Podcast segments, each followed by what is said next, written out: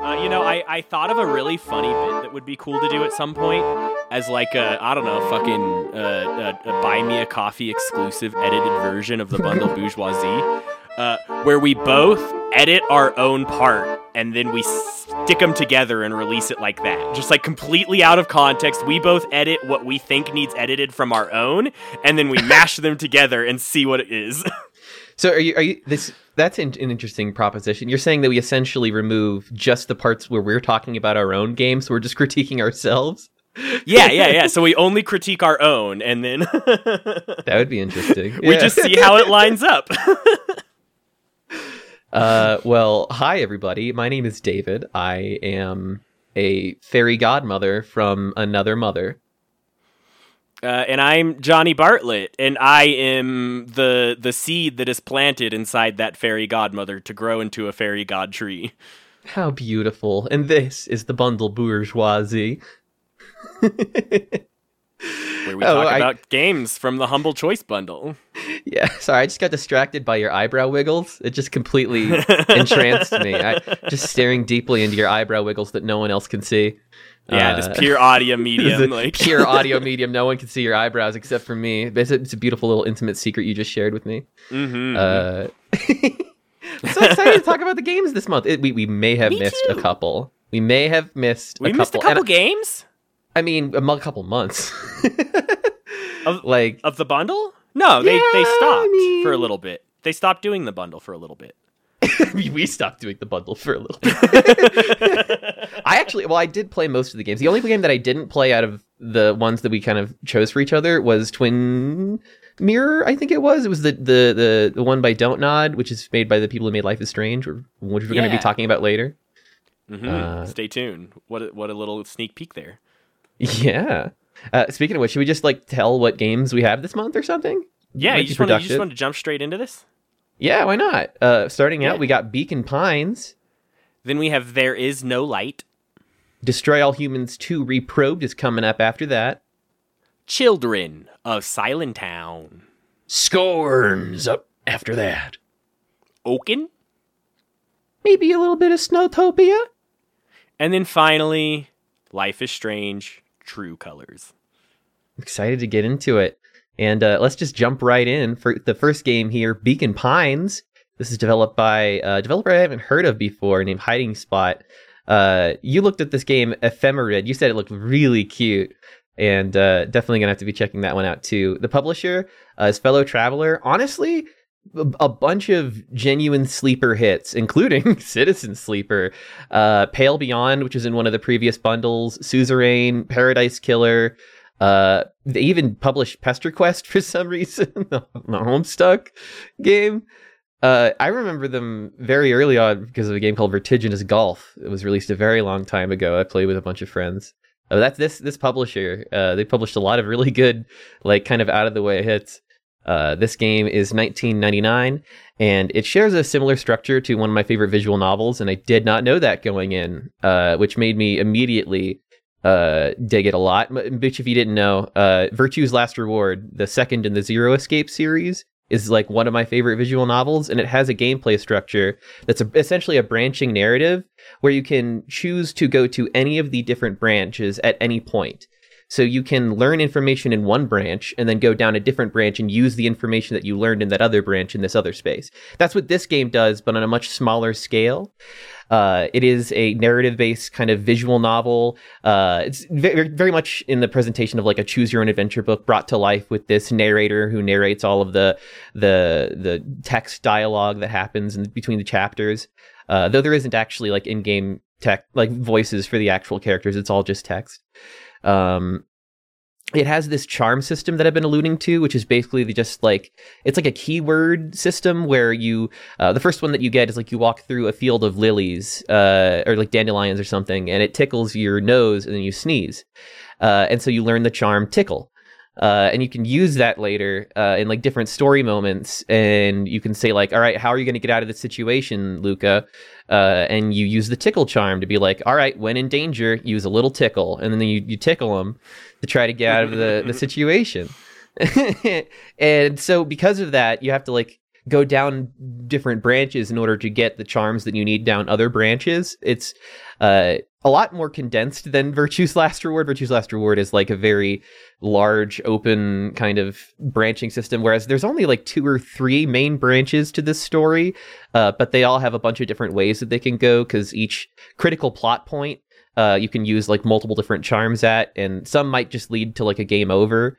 Uh, and you those you know, you know you just go from there and then there's like a button that you can press to literally go back to any one of those big decision moments and then just choose a different charm really quickly.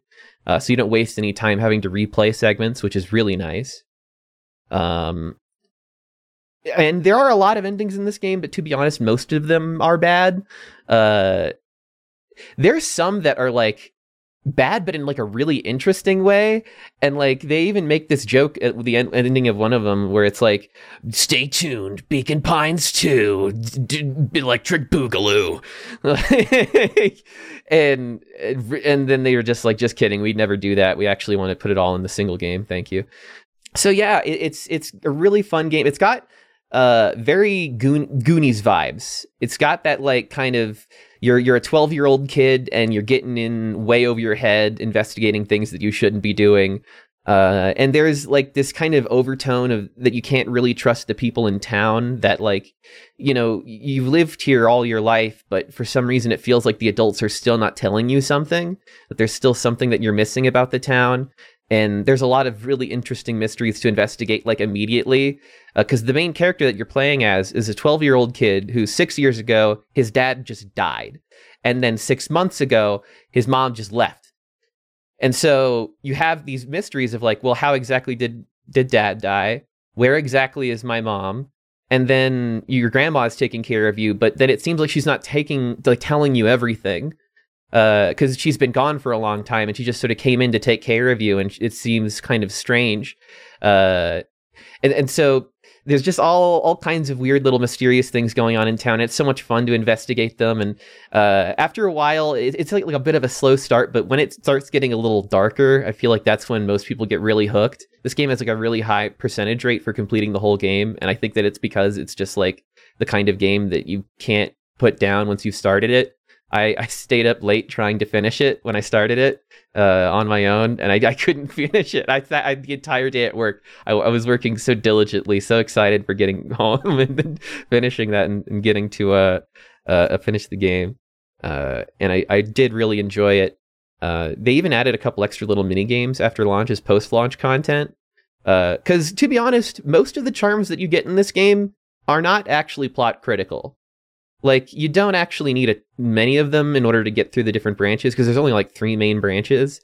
Uh, so most of them are used in this like extra side mini game. One of them is this fishing mini game, and if you're in a fishing mini game, you know I'm gonna be there. And uh, basically, you just like everything's better with fishing. you choose different charms that you get. Like one is junk, uh, and then when you choose the junk charm, you go looking through the tackle box for something, and you pull out like well, basically a sticky hand, and you put that on the hook and then throw it in. And then every time you bring so bring something back, you bring back an object. It's like a different object. You never actually catch any fish, which in a way might actually be plot relevant. Because at the very end, the, guy, guy, catches his first fish, and uh, it might be because of your actions, but I won't say anymore. Uh, it's it's a very interesting little game, and I guess I'll, I'll, dip a little bit into the story. I don't want to get too much into spoilers because I do think that this is a game that uh, a lot of people would really enjoy. Uh, but it's it's about this town called Beacon Pines that used to just have like seven people, and it was like a company town built around like a fertilizer plant.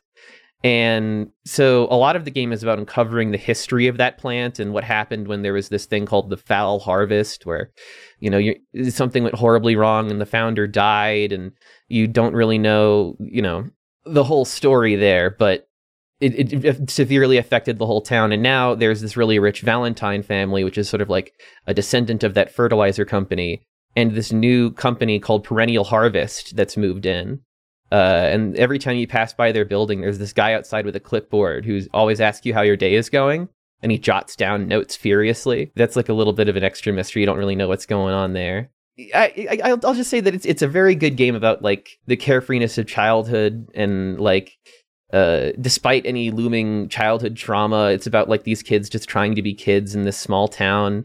Uh, there's like a best friend character who I, I it was a little bit annoying, but I also found very endearing because he's extremely media obsessed. There's like this one comic book that he always goes to the library in town to read, uh, it's like the thing that all the kids in town read, but he like his, his whole life is around it. He made like his treehouse his mission control because it's like this. I think it's called Hank Atomic or something like that.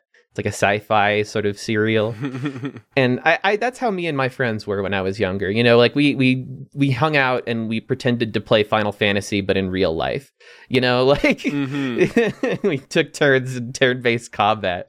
Uh, it's just that, that, kind of goofy kid stuff, and it, it, this game did a good job of reminding me of what it's like being that age, around twelve, where it's like you know swear words, but you're trying not to use them because you know that people around you, like your mom, will get upset and like you know you're, you're you're kind of old enough to get into trouble but not really old enough to understand what all the ramifications of that would be uh, and it's it's just a very charming lovingly told tale it's very funny at times too deeply funny at times which uh, one of the other games i'm going to talk about is is not as funny as I'll, I'll just start from here. Those plot critical moments that I just discussed that are now deleted from history uh, are so mind bending and completely reshape what you thought about the game and like how you go down other paths changes with this dramatic irony of like, oh, I know that this one character is actually evil, even though he they just seem like a normal person, uh, or or like this other person is working with this other person, and now I know that, but then this other plot I don't. So you have this dramatic irony. The character, you know, something that the characters don't. Uh, and it's it's really really smart and beautiful. This is a saver. Uh, this one took me by surprise. It's an, a very very enjoyable mystery game. Uh, it's darker than it looks, but it never outstays its welcome. Uh, it's got some great ideas about uh, what it means to change as like a small town, whether it's good to change or if it's okay to stay the same, uh, whether or not it's okay to rapidly advance the the pace of industrialization or if it's okay to to, to slow down and, and uh, as one of the characters say, uh, work slow and fix things uh, rather than go fast and break things. Uh, that's sort of like the Hell big yeah. the big lesson, and it's one that I really agree with. So I I didn't stream it, but I'm kind of glad that I didn't because I want other people to play this and feel all the different twists and the, the story beats that I did because it's a really fantastic game. Speaking of small town vibes and uh, being a child in a world where grown-ups are lying to you and you don't know the full truth, uh, Children of Silentown is a lot of those same themes and ideas that are being discussed. It's a game made by Elf Games and Luna 2 Studio, who also did Little Briar Rose, and it was published by Daedalic, they're the people that made Deponia. Yeah, they are. Daedalic Entertainment. They're the people who made Deponia and New Cycle and Fling to Finish and Barotrauma and Unrailed and Iron Danger and Felix the Reaper and a whole lot of games you see in the bundle usually. This is a game that runs 19.99 outside the bundle and it's it's a cute little charming point and click adventure game.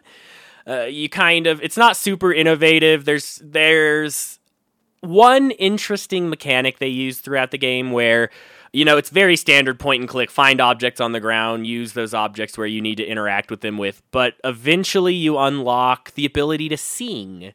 You get like little songs you unlock as you find notes throughout the town and hear things play instruments and and you know sing with your mom and stuff and the songs do different things that unlock other like actual little puzzle mini games to you know open up a character so that they'll talk uh, to you about a certain event or recall the memories of an item that's sitting on the ground. So you kind of like use these little puzzles that are like, you know, trace the line of this sewing needle to the exit kind of thing going through the buttons or uh, what's the other little mini game? There's one where it's like click on these little eyeballs to light up the paths, and you're trying to like light up all the squares. Uh, and then there's one where you're setting like gears down and rotating pieces to do the little pipes game where you get a trail to the end, essentially like a solid path. And so they're like very simple puzzles, uh, but it's kind of it's kind of a break from the standard point and click where it's all just sort of like figuring out where these objects are used and how they interact with people in the world. So it's kind of an interesting dynamic uh, and it fits kind of fits in with the themes of the story. I don't know. Uh, I have a lot of weight. I have a lot of beef with how this game presented the stories and the way that that wasn't translated through the gameplay. Uh, which I'll get in, into in a second. Um, but something really interesting that this game did was as you get further into the game, the mechanics, like the very basic mechanics of these puzzles and the singing, develops and gets used in different ways. Like they teach you how to do the puzzles in, you know, the second chapter and then in the fourth chapter, you're doing the same puzzles, but now there's an element of like when you rotate the gears, you can accidentally line it up with a bad path that you can't line up with and if you get the bad path then you have to like you have to solve it without lining up into that piece. Or you know the sewing puzzle now has like little teleporters that teleport you across the playing field. So you you get these like interesting new mechanics to the puzzle. And then in the last chapter uh, very minor spoiler here you interact with one of the monsters which i'll talk about in this story a bit but you interact with one of the monsters and your songs you can use to control the creature. So it's like you can sing one way and it'll follow you. You'll sing another and it'll stop and you'll sing the third the third song will let it like stand up and interact with objects. So it, it adds this interesting layer of like you were using the songs to solve the puzzle, but now you're using the songs to control a second character, mm. which was really cool because then they added some puzzle elements that are like, oh, you make your guy sit here and then you go push the other button and now you open up a path. Or uh, there was one really cool implementation of it that I was like, man, I really wish they like developed on this further and earlier in the game because you like you fall down and all of a sudden you're playing this almost like split screen game where you're controlling the creature fr- by song from below to make it like move around and follow you as you move down to interact with objects so that you can get yourself out mm. um, it was a really cool layer of adding that interaction on and like making a lot more depth out of what was a very simple mechanic that I really enjoyed and I wish I wish there was a lot more of that in the game. Uh, but to get into the story a little bit, it was the story was okay. Um, you are small town child. You're a little like 11 year old girl in this small town of like 12 people. So there's not a lot of people. It's mostly other kids, and you interact with some of the adults in a world where it's like you live at the edge of the forest and there are monsters in the forest. So, you know, we do not go out after night. We do not go into the forest. We do not sing or play loudly or dance. You know, it's very much like we do we cannot draw the monsters attention to this town because people go missing the monsters will come in town at night into the town at night and steal people and they'll steal the bad people so don't sing don't be loud don't be rambunctious or you'll get stolen by the monsters uh, which is it's it's a very I don't know I feel like it's a common theme with like children's stuff, uh, but it it's it's you know developed in a very interesting way that it is like the children are actively questioning this. They're like I don't get it. You know why are they why are they telling us to not sing and dance and be loud when like you know, my uncle got taken by the monsters and he was great. He was well behaved. He was really afraid of the monsters. So he was not the kind of person that would have broken the rules, but he still got took taken. So why why do these rules exist? Mm. So the game goes into that and it develops uh, with, you know, your character getting more incentive to investigate what's going on in the forest and what's happening and like what these rules are actually about.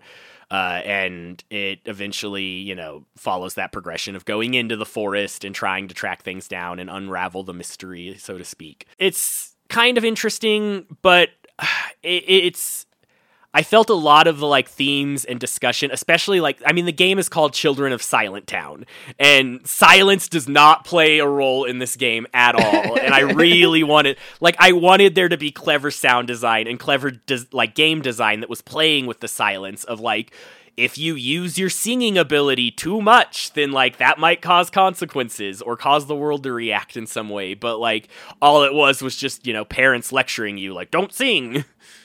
um so there was like this big disjoint in the narrative and like the way the game was actually playing out to it that it was like the characters don't give a shit about being noisy. They're noisy all the time. They're talking. They're singing. They're running around. And it's just like everyone around you is telling you no. Um but I, in a sense it does kind of play into that of like if you look at it deeper of like i as a player am doing these things and nothing bad is happening so are these parents actually lying to us? Or is it you know an actual thing to be worried about?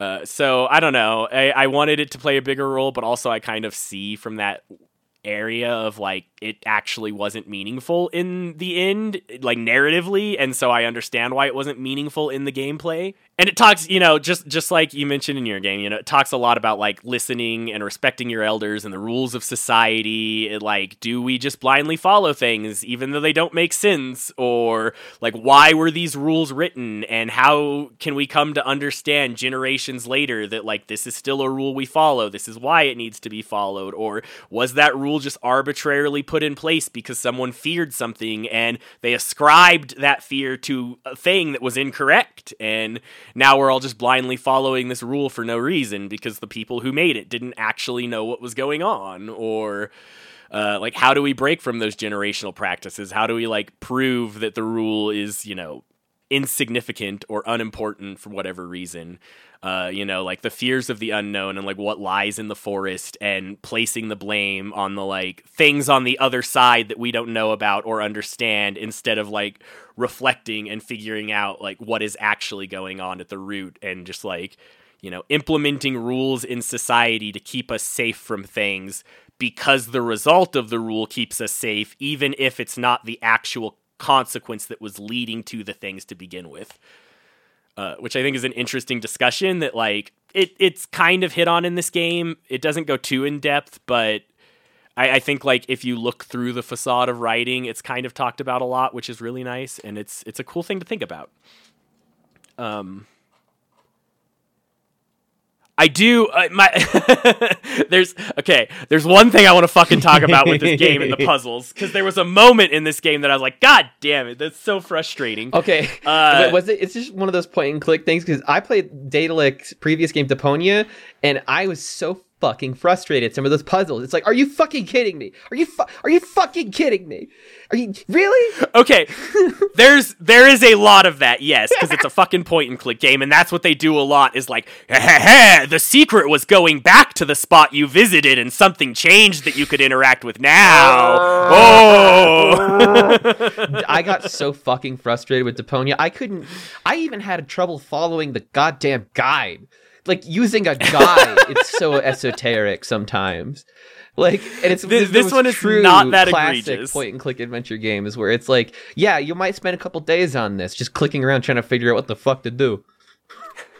there was there was one point where I was like, I'm gonna fucking Google this. I didn't end up needing to because I was like, I'm just gonna walk through everything again. Go because th- thankfully the map is very small. Okay. There's like two, three. There's four areas in the town, and they're all like there's a town square. Each area branches off. It's like five steps into each area, so it's a very small map and area to explore, uh, which made it much easier to like do all the backtracking that the game requires you to do.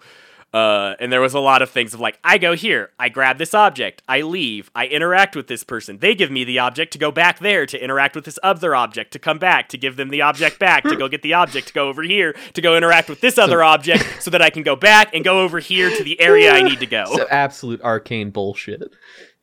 absolutely absolutely so much just like back and forth to like let me get the crate to get the cherries to get the the shears to get the rope to go and climb over the wall. so a, a, lot of that but there is an especially egregious moment when you get into the forest uh, like the most complex puzzle this game has, which was kind of cool to see that like they didn't just stick to like the traditional point and click stuff and they had some like interesting puzzles. Um, you're in this like water well area and you're routing water and you're trying to get the water to flow into these uh, basins so that like they fill up. You get a key, you put the key into a slot, the slot lets you push a lever and the lever opens a gate based on how many keys are there. Uh, so kind of a really like standard mechanic, easy to figure out what you're doing. Uh, two of the basins were like super easy. Like you you route the water there, and then there's just some strings you pull to like make the water flow in the correct direction to fill it up. Super easy, super understandable. One of them was just very standard. Here's the mechanic. One of them was like here's the mechanic, but also you have to grow a plant to route some water to get a thing to fill a hole. Um, and then the next one was like, oh, it's invisible, but you can make it seen by using one of your abilities, which you kind of know about already. So you just have to like think about using it. Um, once you like see the water route to the area where there's nothing, it becomes very obvious. Like there's supposed to be something here. Let me try to use my ability. And then you get to the kind of fucked ones. because there's okay, so there's six in total, right?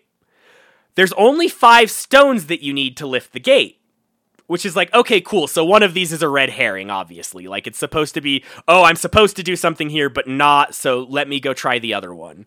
Um, but what actually happens and they don't give you any fucking indication of this at all throughout. So I spent like an hour and a half trying to figure out what I needed to do on these two possible ones that weren't the red herring, hopefully, because uh, I had gotten four of them. And so I spent like an hour and a half trying to figure it out. One of them has like two things you have to stand on at the same time. I couldn't find any objects. I researched over and over again trying to find an object to set on this or something because it was like something you'd never been introduced to before. Uh, and the other was just missing the basin entirely. So I was like trying to find like you trying to use my ability everywhere, looking in all these nooks and crannies, couldn't find it at all. But what I ultimately found out after like an hour of trying this, I'm like, okay, fuck it. I don't think there's any way to do these two. I don't know what they're all about. I can't figure this out. So I'm just going to go back and put the four in and pull the lever and see what happens. So I put four of the five in and I pull the lever and it's like boop. Oh wow, it got stuck there. That's so weird. That's just at my height to pass through. so you get you four needed. of the five so that your child can sneak underneath. and then later on you come back with the tools to get the other two. One of them opens it up so the monster can come through with you, and the other gets you back to the town. So they're like they're they're not used until you revisit the spot like, you know, a couple minutes later after you've done the next little area. But there's nothing to indicate that. So you're just stuck here trying to solve this problem that they give you no indication of isn't needed at all. Like they've given they introduce new puzzles and things that you can't do that like they don't make they don't make it apparent that you can't do it. They just make it seem like you're missing the information and it just kind of like you have to try it on a whim. to just go to the next area. So it was, yeah. uh, between that and like the pacing of the game is kind of bad. It's real slow. The writing isn't like super well done. Uh, I really, really wish that like chapter five was chapter two, and they just continued to develop off the ideas and like the changes in mechanics and the new things they were introducing in chapter five. Because I feel like chapter five is where the game got interesting, like the gameplay itself. It was like they are using these tools in a new way that's cool and unique, and it it feels interesting and I want to play more of this game at chapter 5 and then it ends. And it's like god damn it. I wish that was chapter 2 so that was the game. um all in all this game was probably like a labor for me. It's cute, but I don't think it was for me. I had a, I already have a hard time with point and click games. They're just like they're boring, and this one didn't really justify the investment for me. It was short enough that I was able to get through it all, um, and I think it's okay if you like the style and want a change of pace, especially for like seeing the way they do the chapter five mechanics is kind of cool. Uh, I think it's a great game for a young audience. Like if you have a kid that would resonate with these themes and the characters and stuff, like I, I would have fucked with this game as a kid. I would have been like, yeah, the parents are lying to us. Fuck them. And like, it would have been so great. And it would have like, it, it's great to teach people to like question authority and question the rules and un, like to make an understanding and seek the like why so you understand it and you know if it's important and meaningful and like I, I think it's a good game for kid, for like younger audiences. I think I think if you have younger folks that you could play this with, it's easy enough mechanics to pick up and enjoy. But I am not young, and I already have a strong disrespect for authority. So, uh, labor for me. Oh, that's understandable. Uh, not everything can be, you know, a savory uh, piece of umami sushi in the gullet. Ever sometimes it, it takes a little bit more to, to pass through the body, just like an alien probe. that takes a lot that's, of effort. That's the segue you went with. I, I give you all this about r- disrespecting authority and like questioning the system. I mean, in Destroy All humans. but sometimes you need some shit up your ass. I mean, Destroy All Humans 2, you are the system. At the at the end of the, the first game, you just became the president. So at the start of this game, you're already the president, and nothing that you do matters. I mean, it kind of does. Anyway, this is Destroy All Humans 2 Reprobed. Uh, it's developed by Black Forest Games, though it was originally developed by Pandemic Studios. I believe they have since collapsed. Uh, Black Forest Games, I think, a German studio. I don't know. Double check. Uh, they've also made Fade to Silence, Giana Sisters Twisted Dream, Arcania, and Heldorado. Uh, the publisher here is THQ Nordic, uh, which they are a whole thing. we we did some research into this before the episode started. I, we found out some arcane bullshit about THQ that they closed in 2013, and then they basically just gave like they, they sold all their properties off to a different company called what was it Nordic something? Nordic? Uh, I don't know the parent company of Nordic. yeah it was the parent company of Nordic and they renamed themselves to THQ Nordic after they acquired all their games which is apparently not the first time that that has happened. Apparently THQ also acquired some like Sega based company and so it just keeps happening. It just keeps ha- they keep passing the THQ banner in all their games and it'll never stop this one Embracer Group is the parent company. Embracer Embracer Group. Thank you. Embracer. Yeah, they've also published stuff like Trine, uh, Alone in the Dark, Darksiders. This is the Police, uh, all, all that kind of good stuff. Uh, this is twenty nine ninety nine on its own, and the gameplay of it uh, has you playing as this uh, weird little mean alien named Crypto, and the world is yours to destroy. It's your big old sandbox, litter box for you to do whatever you want kind of like GTA a little bit, a little bit more chaos, a little bit more silliness. Big open world levels with lots of little collectibles and missions are what you can expect. Uh, there's some on foot action. Uh, it's just like the first game, just like more of it. you, you start with a lot of the stuff that you had uh, in the first game. You're like Zapper, your uh, gun that makes everybody dance around you, and uh, of course the anal probe gun that makes people explode from their own butts. Uh, there's the mind machine where you can like throw them on somebody's head and then make it explode, and you can take their brains. Uh, it also has like some disguise based gameplay where you can like take the body of any human and then walk around in their body for a while uh, until the effect wears off and you start looking a little weird. And there's also some saucer combat too. Uh, it can be a little bit finicky at times, I've noticed, uh, but it is fun where you can like unleash laser beams and abduct people and uh, use telekinesis and stuff. Uh, it's it's it's a great game, and honestly, one of the, the best joys of it is just looking at every random person, picking them up with telekinesis, and then launching them into the fucking sky like Team Rocket, blasting off away. It's so, that's that's probably my favorite part of the game, just in general. It's just fun to be a little mean guy in this game. Uh, so you are essentially a clone of the character from the first game 10 years after the first game. Uh, the first game was set in the 1950s which means that this game is set at the very tail end of the 60s kind of right around the cusp of the 70s and the really at the height of the flower power movement. Uh, so they trade 50s cold war propaganda uh, satire for essentially hippie satire Uh, and I don't think that it is as strong as the first game because that first game, its satire was like so on point with the whole vibe of like a 50s space paranoia, uh, red communist scare kind of thing. Uh, and it's like just so so well done. Whereas in this game, I mean, they they got hippies that are working with the KGB to accomplish world domination and also peace at the same time. And it's a little silly and a little goofy, and it doesn't take itself very seriously. And it's uh, the the start of the game has you kind of uh, helping this guy named Arkvoodle, who's this ancient elder alien god who you're trying to resurrect. Uh, and in order to get people involved, you're essentially convincing all of the hippies to start following you and the cult of Arkvoodle. This is what like a lot of the starting quests in the Americas are about. But it's a it's a globe trotting game. You go all around the world in the game. You go from America to uh, Britain to Russia. I think there's even a segment on the moon kind of later in the game. I didn't get that far though. Uh, he it's it's a it's a fun game uh, for just kind of messing around and not really giving too much thought. Uh, there are these quests that I mentioned about Arkvoodle. He's your dad, and he he you know he gets really upset if you don't deliver him the milk when he wants it. You'll find random little random little quests around that are like add uh, more like teleport points or landing points.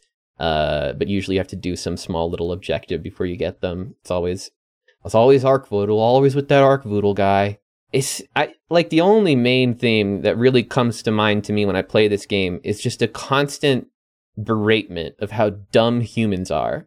It's like that's always like the butt of the joke in this game. Which, to be fair, one of my favorite recurring jokes of this game is because you're the president, uh, the government is always covering up everything that you do. So if you like destroy 50 buildings and then throw hippie cars on top of the roofs, uh, then they will uh, run an article that says uh, hippies uh, caused massive ruckus, uh, got cars onto roofs more at eight.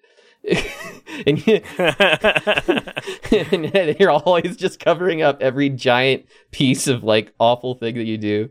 Uh, and it, it does kind of revolve around this story of you know the mothership was destroyed at the end of the last game so now you're trying to get all of the dna that you lost in the last game because that was your whole goal. Apparently furons came to earth hundreds of years ago so ancient aliens all that and because of that they have like some ancient furon dna in their bodies and their brains. So that's why you're there you're harvesting their brains in order to get as much dna as you can to bring that back to home world so you can create like a new alien race of cryptosporidiums.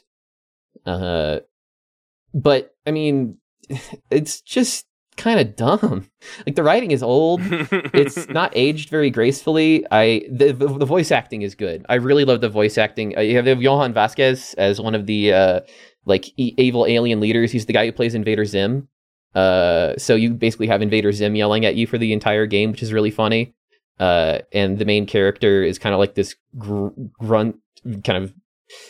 He he's sort of like a grunt, but he's very low voice, kind of badass sunglasses type. He's the type that really loves having sex with beautiful Amer- American or Russian, really just anybody with big tits. He loves. Uh, and it's weird. It's kind of weird how much the alien wants to have sex with humans. Because considering he looks nothing like them. Uh, I mean, is it weird considering how many humans want to have sex with aliens? I mean, I will say this game probably spawned like an entire generation of freaks. Definitely, at least me, with the whole like, I mean, just being, being able to like inherit people's bodies and like walk around in them, and then like popping their heads mm. and throwing anal probes in them. Like th- that unlocked something in somebody for sure. Maybe me. because I remember playing this as a kid and being like fascinated by it. But nowadays, I, there's just so many games that have come out that are just more fun to play that the, the, the novelty of just popping people's brains through their butt is like just not as funny to me anymore. uh, I don't know. I I also feel like there's this element that the aliens are supposed to. In the first game, they didn't understand anything about human culture, so they saw like a cow and they were like, "Oh, this must be one of their uh premier life forms. This we we have to communicate with it." So they try talking to the cow and like abducting it, and uh, you know, it's like this whole humorous situation about them not understanding what humans are, what basic animals or anything is. But then in this game, they just make like culture references. Like they'll just the like pop culture references, or just say something like, "Oh man, my gynecologist this," and it's like, "Wait, what? What? How would you even know what a gynecologist is?" You know, uh, it doesn't really make sense, and I, kind of took me out of it a little bit. Uh, and also because this is a remastered version, the original game came out on like PS2 a long time ago. This version does not run very well. Uh, it's not very well optimized, and from the reviews, it seems like I'm not the only one that has had issues with this running very well. Uh, I think it's a little bit CPU taxing. Uh, when I don't really understand why why it is. Uh, it, it, plays okay on Steam Deck at like around 30 frames a second. I played it a little bit on there, uh, and for me that was a little bit more enjoyable. But I don't know. I, I couldn't stream it while playing it just because it was too CPU intensive, uh, which was really unfortunate. But eh, it's just a dated kind of game too, you know. Like I feel like the last game that I played that was like this was the like recent Saints Row reboot. This like giant open world you can just kind of cause chaos and do whatever you want, and it's just not that much fun. Like, cause the cause do it do whatever you want usually just translates to shooting a bunch of dudes, and that's like all your verbs. It's like that's it. Those are your verbs. You can do whatever you want, but whatever you want is gun. Yeah. so I, I, feel like it's a little bit shallow in comparison to a lot of uh, open world games that have come out since then. Uh, I really liked this game growing up, so it makes me sad to kind of not enjoy it as much now but I feel like even then, it sort of felt like the the whole flower power theming and like the '60s theming just, was just never as poignant or fun as the '50s theming, because it, it just felt like it was way more uh, set in a particular time in a particular place and parodying a very specific moment in culture. That now to move it ten years into the future and to just try to do it again a different time period, like it's okay, but it just feels shallow. So I think I prefer the first game more. Uh, I don't think this this was a complete labor. I think I savored the parts of it that I did enjoy, but I don't think I'm going to go back to it right away. There's just so many other games that are more interesting to me right now, and it takes up a decent amount of hard drive space, like 40 gigabytes. Uh, so it's a lot for an old game, honestly. So I thought I would enjoy it more. I'm a little sad about it. Uh, there there's just there just wasn't wasn't quite enough of a light to keep me going. Our next game is There Is No Light by Zelart. It was published by Hype Train Digital, who also did Die in the Dungeon, Novalands, Void Train, Touche, Wild 8, and a whole bunch of other games. It costs nineteen ninety nine, and it's a delightful little uh, third person isometric, like hack and slash kind of game. I say delightful. I just use that word as a filler. Um, I didn't find this game very delightful at all, actually. So look at you saying things that you regret. Oh no, my filler words. Why is delightful one of them? it's a delightful filler word. I found overall the gameplay on this was real lacking. Uh, there's, uh, you know, it's push a button to attack. Get your, you know, if you attack enough, you charge up your buttons to like do a big, big attack. Your regular attack interrupts enemies' attacks. Uh, if they have like a little red icon over their head, and then when you charge up and you you know you've hit enough things, you get a big attack which can interrupt enemy special attacks, which are yellow. Um, so pretty much everything can be constantly interrupted. So it's a lot of like, enemies are attacking me. Let me just spam attack to kill them. Uh, it's not a difficult or challenging game. There's a mechanic where apparently, eventually, deep enough into the game, you start to get new weapons and you can unlock abilities in the weapon trees and stuff that like give you things that like when you dash attack, it, de- deals extra damage, or interrupting an enemy's uh, you know uninterruptible attack gives you uh, extra health and things like that. Uh, but by and large, I did not get far enough to even unlock a second weapon because I did not find this game super engaging. Uh, because really it's just like a lot of button mashing because all all of your attacks interrupt your enemies and the the attacks that couldn't be interrupted the like you had a dodge which was super generous and you could just dodge out of any attack you couldn't interrupt or you charged up your attack quick enough that you could interrupt most of the big attacks anyways so it, it wasn't great i really wanted to try to get to at least like a like one of the bosses to see what it was like, but I couldn't. I couldn't. I was so bored. Um, the story. I don't really have a clue what was going on here. I played for like two hours. Uh, it starts with like your wife and kid getting kidnapped by the church to be sacrificed uh, you know, and you, you you grind your way over to the church and you try to interrupt it, and then you get like kind of murdered, but not really. And then this weird little demon dude starts helping you be evil to go kill the church. Um, that's about all I got because beyond that, it's all just digested and given to you through like lore and notes and reading and. I don't have the patience for a book. I need, I need more tangible delivery of content. you need to keep them fingers busy. Yeah, exactly. And it just like it was like it wasn't very it wasn't delivered very accessibly either. Like the dialogue boxes were all very small, just like over the character's head.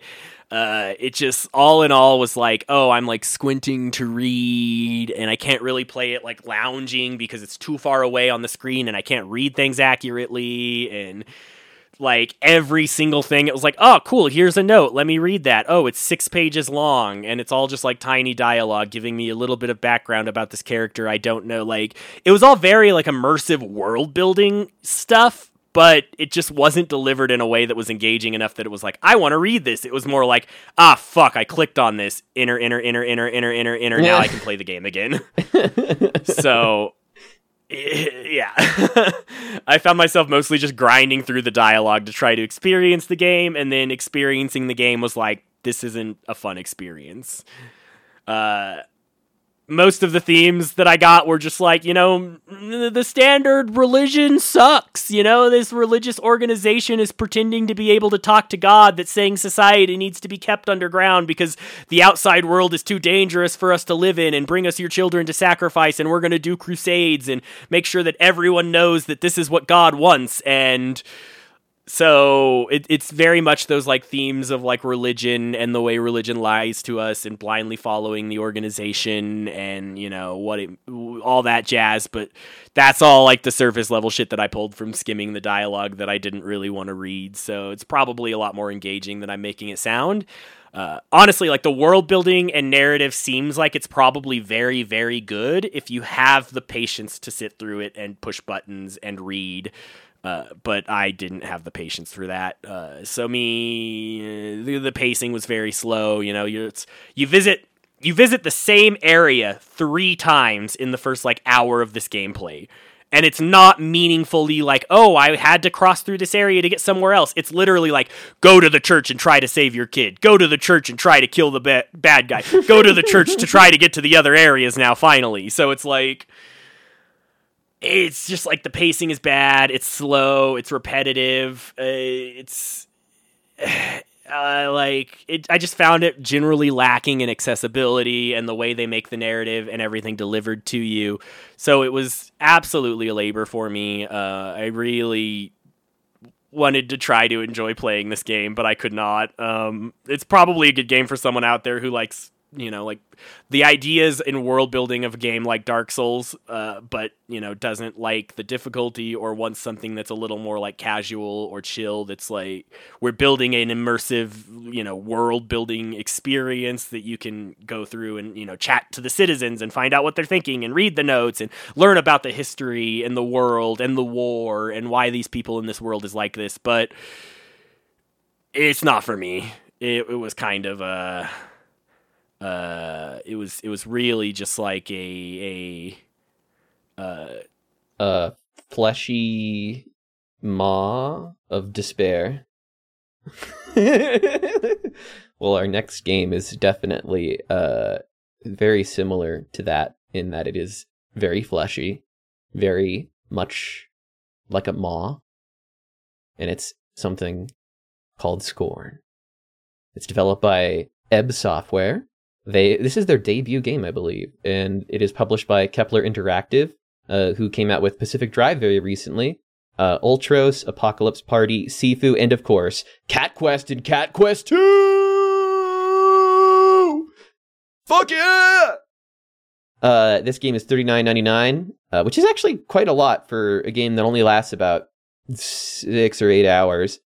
Uh, it's sort of like if Myst was directed by H.R. Giger, which I know that there is a game like for DOS that H.R. Giger did actually do art for. I think it's called like Dark Seed or something like that. But this is this is like fully 3D a uh, world built in this completely deteriorated almost kind of post-apocalyptic earth where humans and machines have completely melded together into a terrifying amalgamation. And uh, gameplay involves uh, long periods of exploration with some light puzzle solving, occasionally some mostly optional combat. Uh, with I'd say around three or four major big puzzles uh, that take quite a bit of thought before you can progress. Uh, just it, when you get to it, if you, you get to the light puzzle, fuck that puzzle. that puzzle sucks. Like all the others, I could see I could see good reasons for. There's like one early on that's like this. It's basically like a moving block puzzle where you have to move these pods on a wall. Uh, it's like a birthing wall, and then you have to get one of these pods uh, over to a specific spot so that it can be grabbed from the wall and yanked and then brought down, uh, so that you can then bring that guy over to like a little flesh thing to either scoop him up and then take his arm or you can scoop him out of his little pod and then he follows you around and then you can use him to open up a door. Uh, you know there's that's the kind of puzzle that you get in this game. It's like you just kind of enter an environment you see something weird and then you just start messing around with it until you finally get it to work.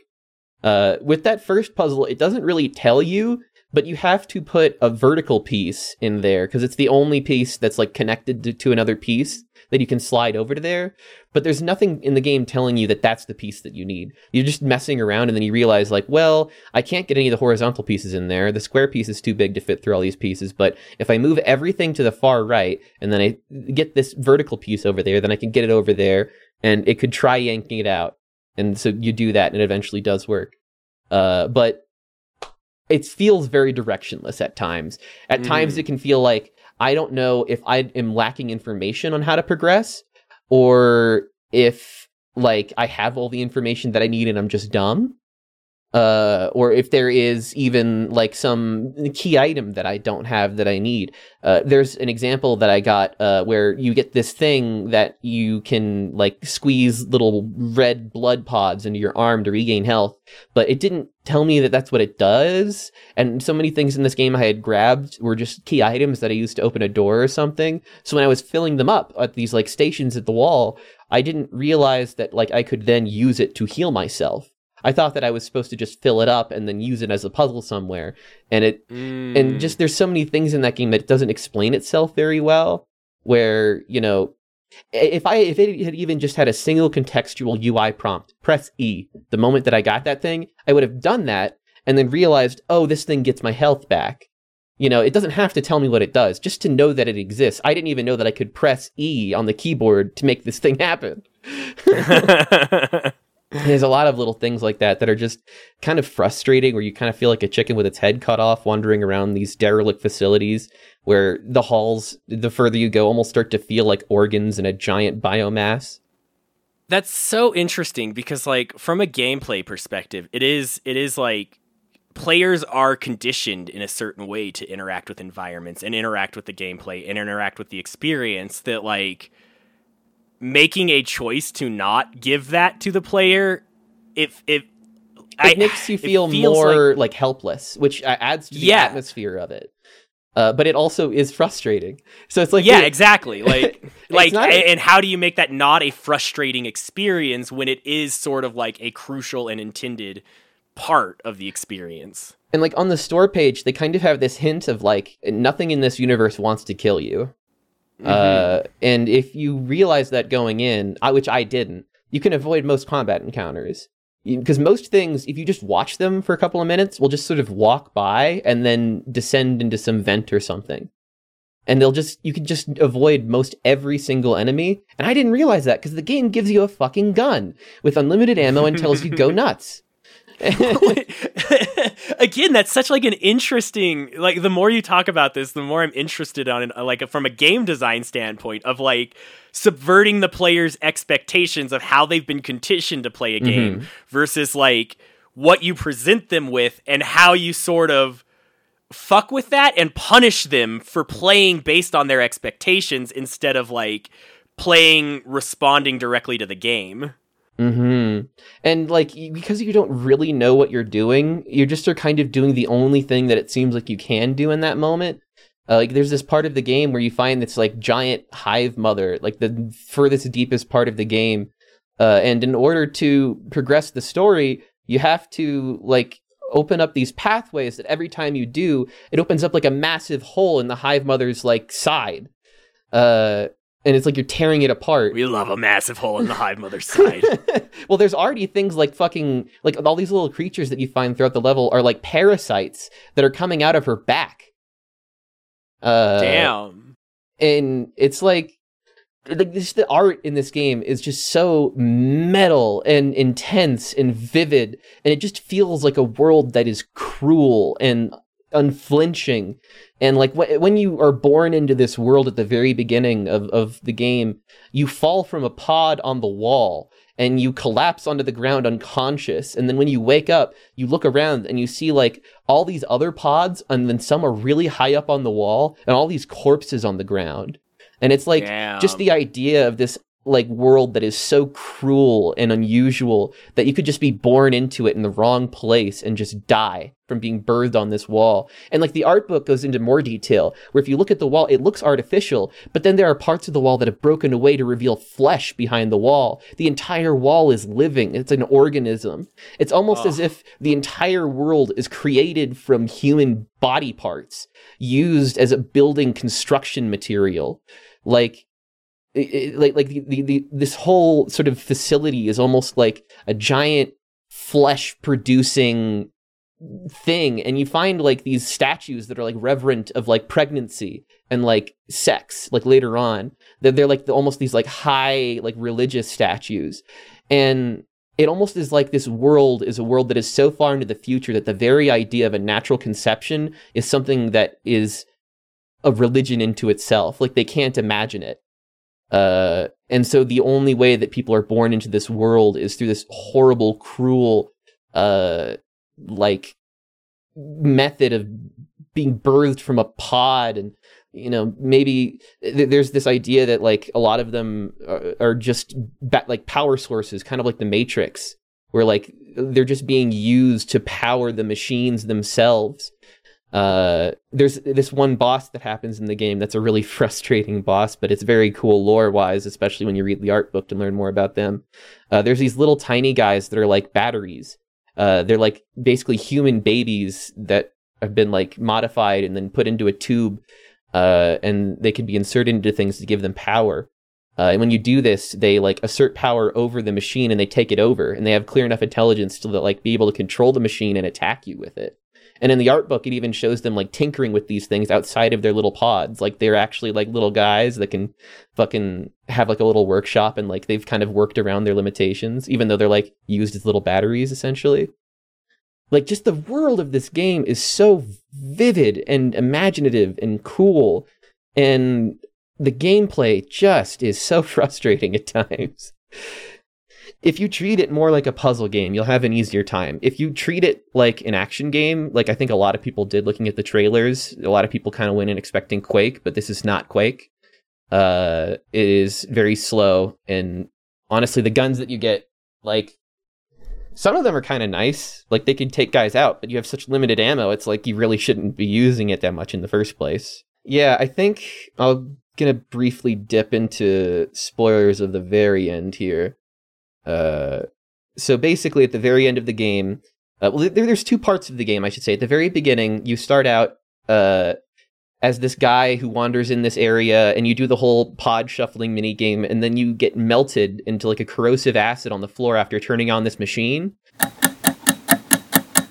and it ends just there. And it feels a little unsatisfying, but it, I cannot stop thinking about this game. Like I can't, ever since I got to that ending, I literally can't stop thinking about it. It's just something about the world. It's so evocative and like the the themes and the the way that it's told just through pure interpretation of the art uh rather than through any words or or story it's just so cool I really want to play this game. I, You should. you should i think that you would really dig it In your discussion of it, I've already d- started downloading it. hell yeah. Uh i would say if i had some nitpicks i mostly mentioned them. Uh, some of the puzzles though just don't really feel like thematically very interesting uh, even though there can be like kind of fun. Some of them are just bullshit and not interesting. The light puzzle comes to mind. I fucking hate that. I don't get it. I don't know why that just take it out of the game please. Uh but and there's also that boss fight that happens where like you, you, you essentially bring one of these battery guys and you throw him into one of these pods and it turns on this guy who like then shoots missile launchers and shit at you and you have to like wander like kind of kite him around these things and make him shoot his things and pops out this little bulgy bit you gotta hit it a bunch of times. It's like a fucking zelda boss and you have to keep waiting for him to show his weakness. It was not very fun. I felt like that part of the game was way more interesting in the art book than it was ever in gameplay.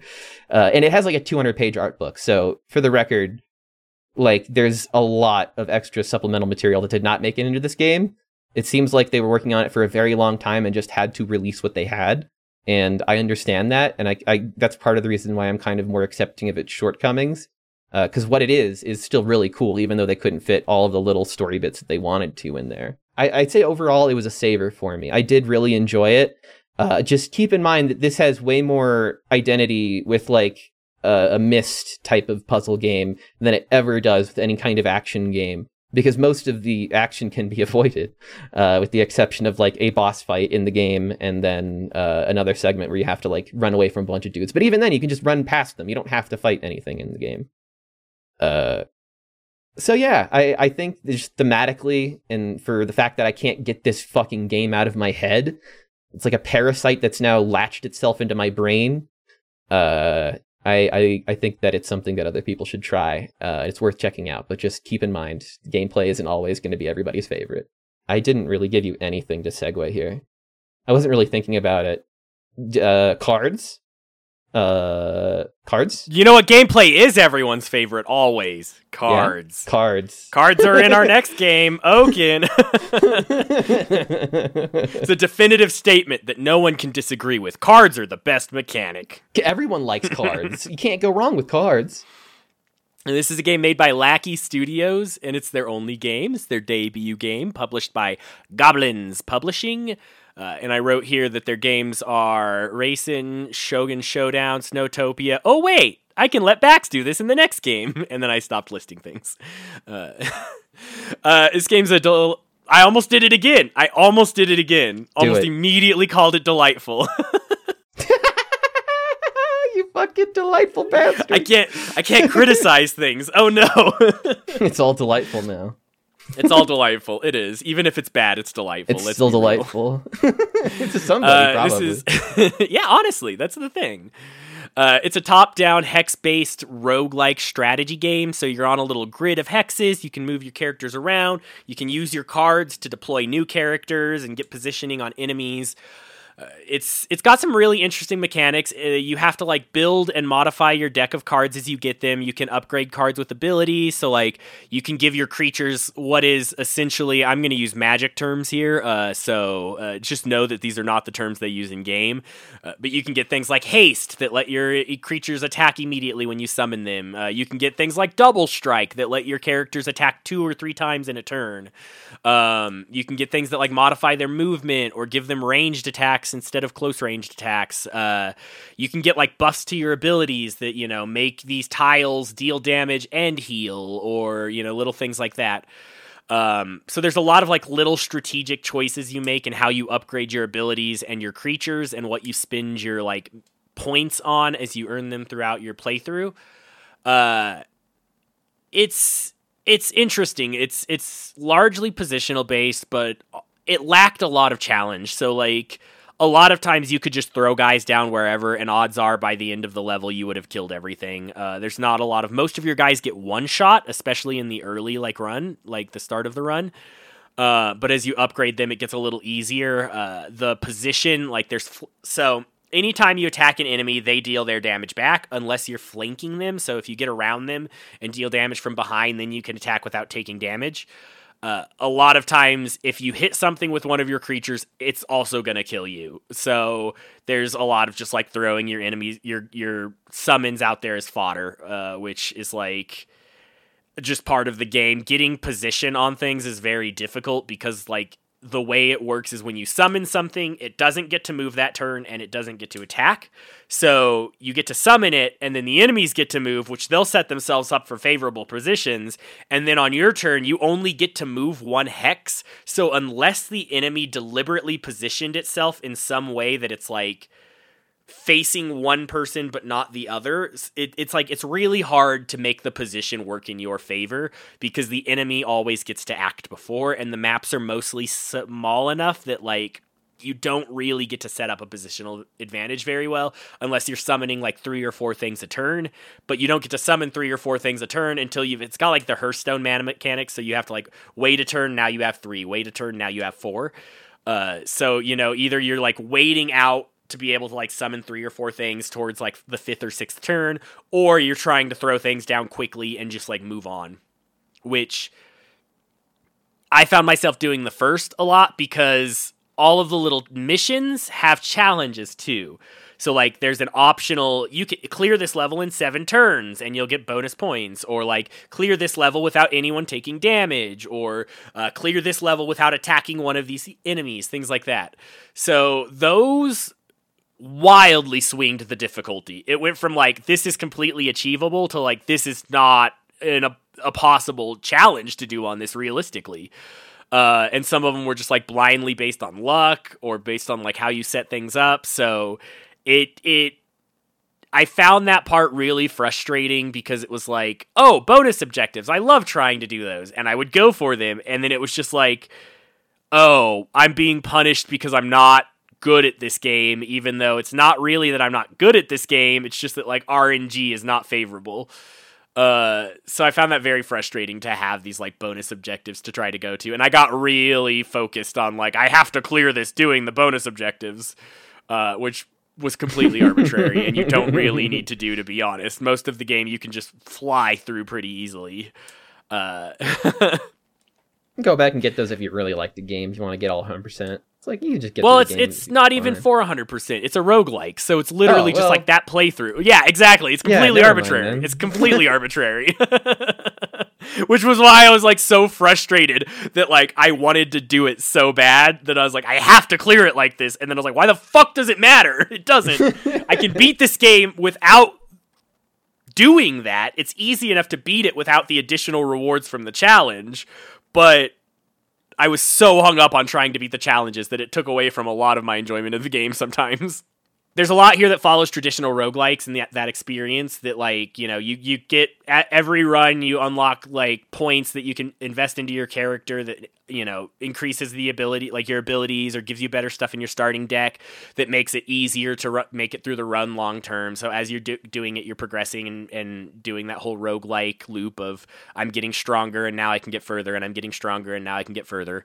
Uh, they had a really clever mechanic in the game that is like you get one free death every run. Uh, so like if you go into and when you do a mission, it's not like the mission start is not randomized, so you know what you're getting into. So it's like you can try it and you fail, and then you get a second attempt without having to restart the whole run. So it was a really great like kind of casual approach to the mechanics, which I felt was nice. And given like the vibe and the theming and and the game and everything, I thought that was very a very good approach. It felt ca- a little more casual than a lot of roguelikes usually like make their systems, which felt nice for this game that was kind of like a very uh, I didn't get very far into the story, but it was it was very much like a kind of traditional, you know, climate disaster. The forest is under attack by some outside entity that's corrupting things. You have to save it uh, you know, you're working with the spirits and the guides in the past of the past forest that are helping you, and they're like they're the things that are like joining your deck.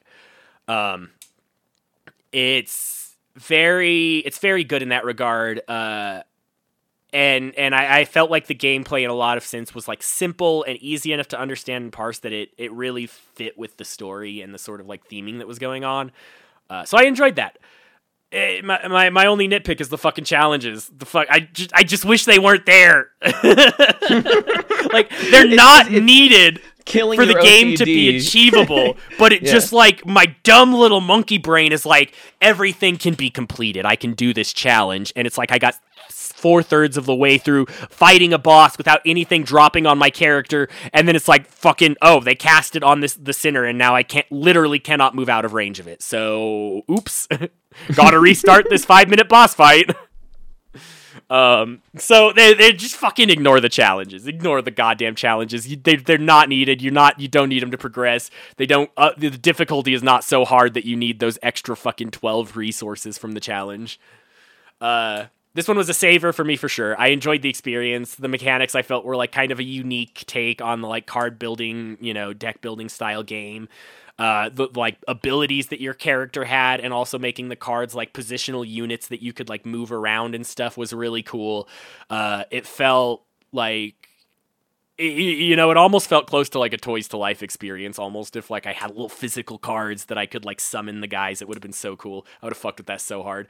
Do you ever play Eye of Judgment on the PlayStation? This is a random tangent, but uh, is that the one that used the camera? yeah, you had to like place the cards on the camera, and then the Yeah, camera yeah, read it, and then it came to life. I actually played the shit out of that when I was younger. My friend. That was so good. yeah. Uh, God, I, I I really want a good Toys to Life card game so bad, so bad. It would destroy my finances. um, but I, I think I, what I played of this was fun. I, I wish I had spent more time on it for this bundle, so then I could have like talked to a point about it more meaningfully. Because I feel like I'm just kind of like glancing, especially with roguelikes.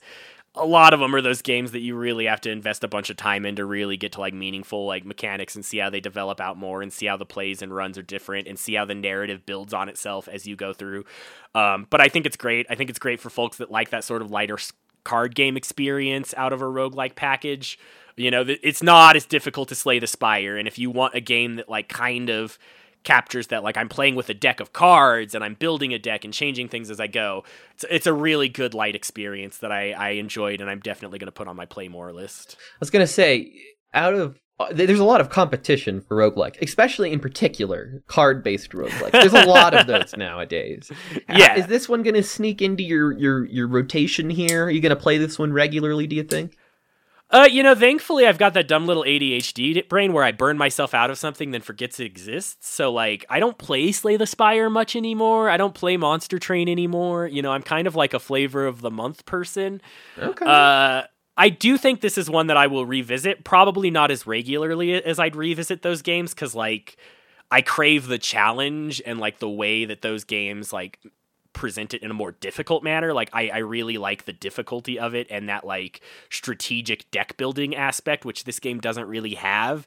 Um, it's more like a, a strategic managing your deck and choices, and not like building actively and like you're you're not going to get a wildly different deck each run in this game at all. It's going to be very similar. It's going to be like two or three different units are different, and then the strategy of how you deploy them is what's mainly changing. Um, so I I think in that regard, I think it does something different enough that it's interesting and worth playing. Um, I don't think it provides that same challenge that I'm looking for in a game like this, so it wouldn't be like a big long stay. But it's it's it's good enough that I want to revisit it and I want to like see a couple runs through to the end at least. Hell yeah, that sounds dope. Uh, speaking of runs, uh, there's plenty of runs in this next game, uh, but they're not quite uh, in the same vein. This game is called Snowtopia. It's a game about managing your own ski resort and making a bunch of different ski runs for people. Uh, Hmm, yeah. This is uh, developed by T for Two. It's their debut game, uh, and it is published by Fellow Traveller and Maple Whispering Limited, uh, who of course, of course, also did Oaken, which you just heard about, uh, as well as uh, As Far as the Eye, One Step from Eden, and Calico, among many others. Uh, this game is honestly more expensive David, than I would have David, thought. We just talked about this. We just talked about this. Yeah, I know. I just said it anyway. Goblinz, Goblinz Publishing. Oh, this it was all a lie, remember?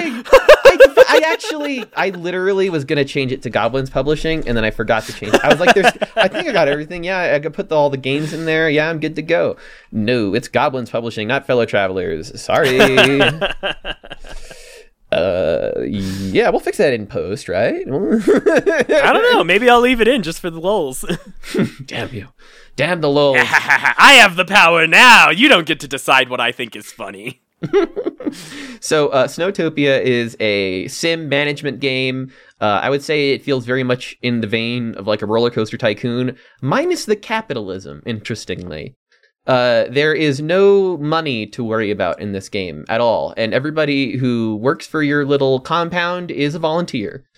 It's just a little haven of people who enjoy skiing, and they're just working to make that happen for everyone. Uh, so you basically have this little resort that you're managing. You build all the different slopes and all the lifts to get to the different slopes. Uh, you build snow groomers, mechanics, and snow patrols to help uh, manage all of the different slopes, make sure that the lifts are running well, and that if anybody falls, breaks an arm or something, that somebody's going to be there to go and help them out. Uh, there's uh, decorations that you can throw around. They're all free, so you can just kind of spend as much time as you want making all the hills look super pretty and uh, all decorated with a bunch of different uh, items that people can use. I, at least I think that they can use. I feel like I made a bunch of different like hearth areas with like seats and stuff, but I don't think I see the guys actually sitting in them that much. It increases the the attractiveness of the location, and there's a button that you can click to see like the overall attractiveness of different areas of your park.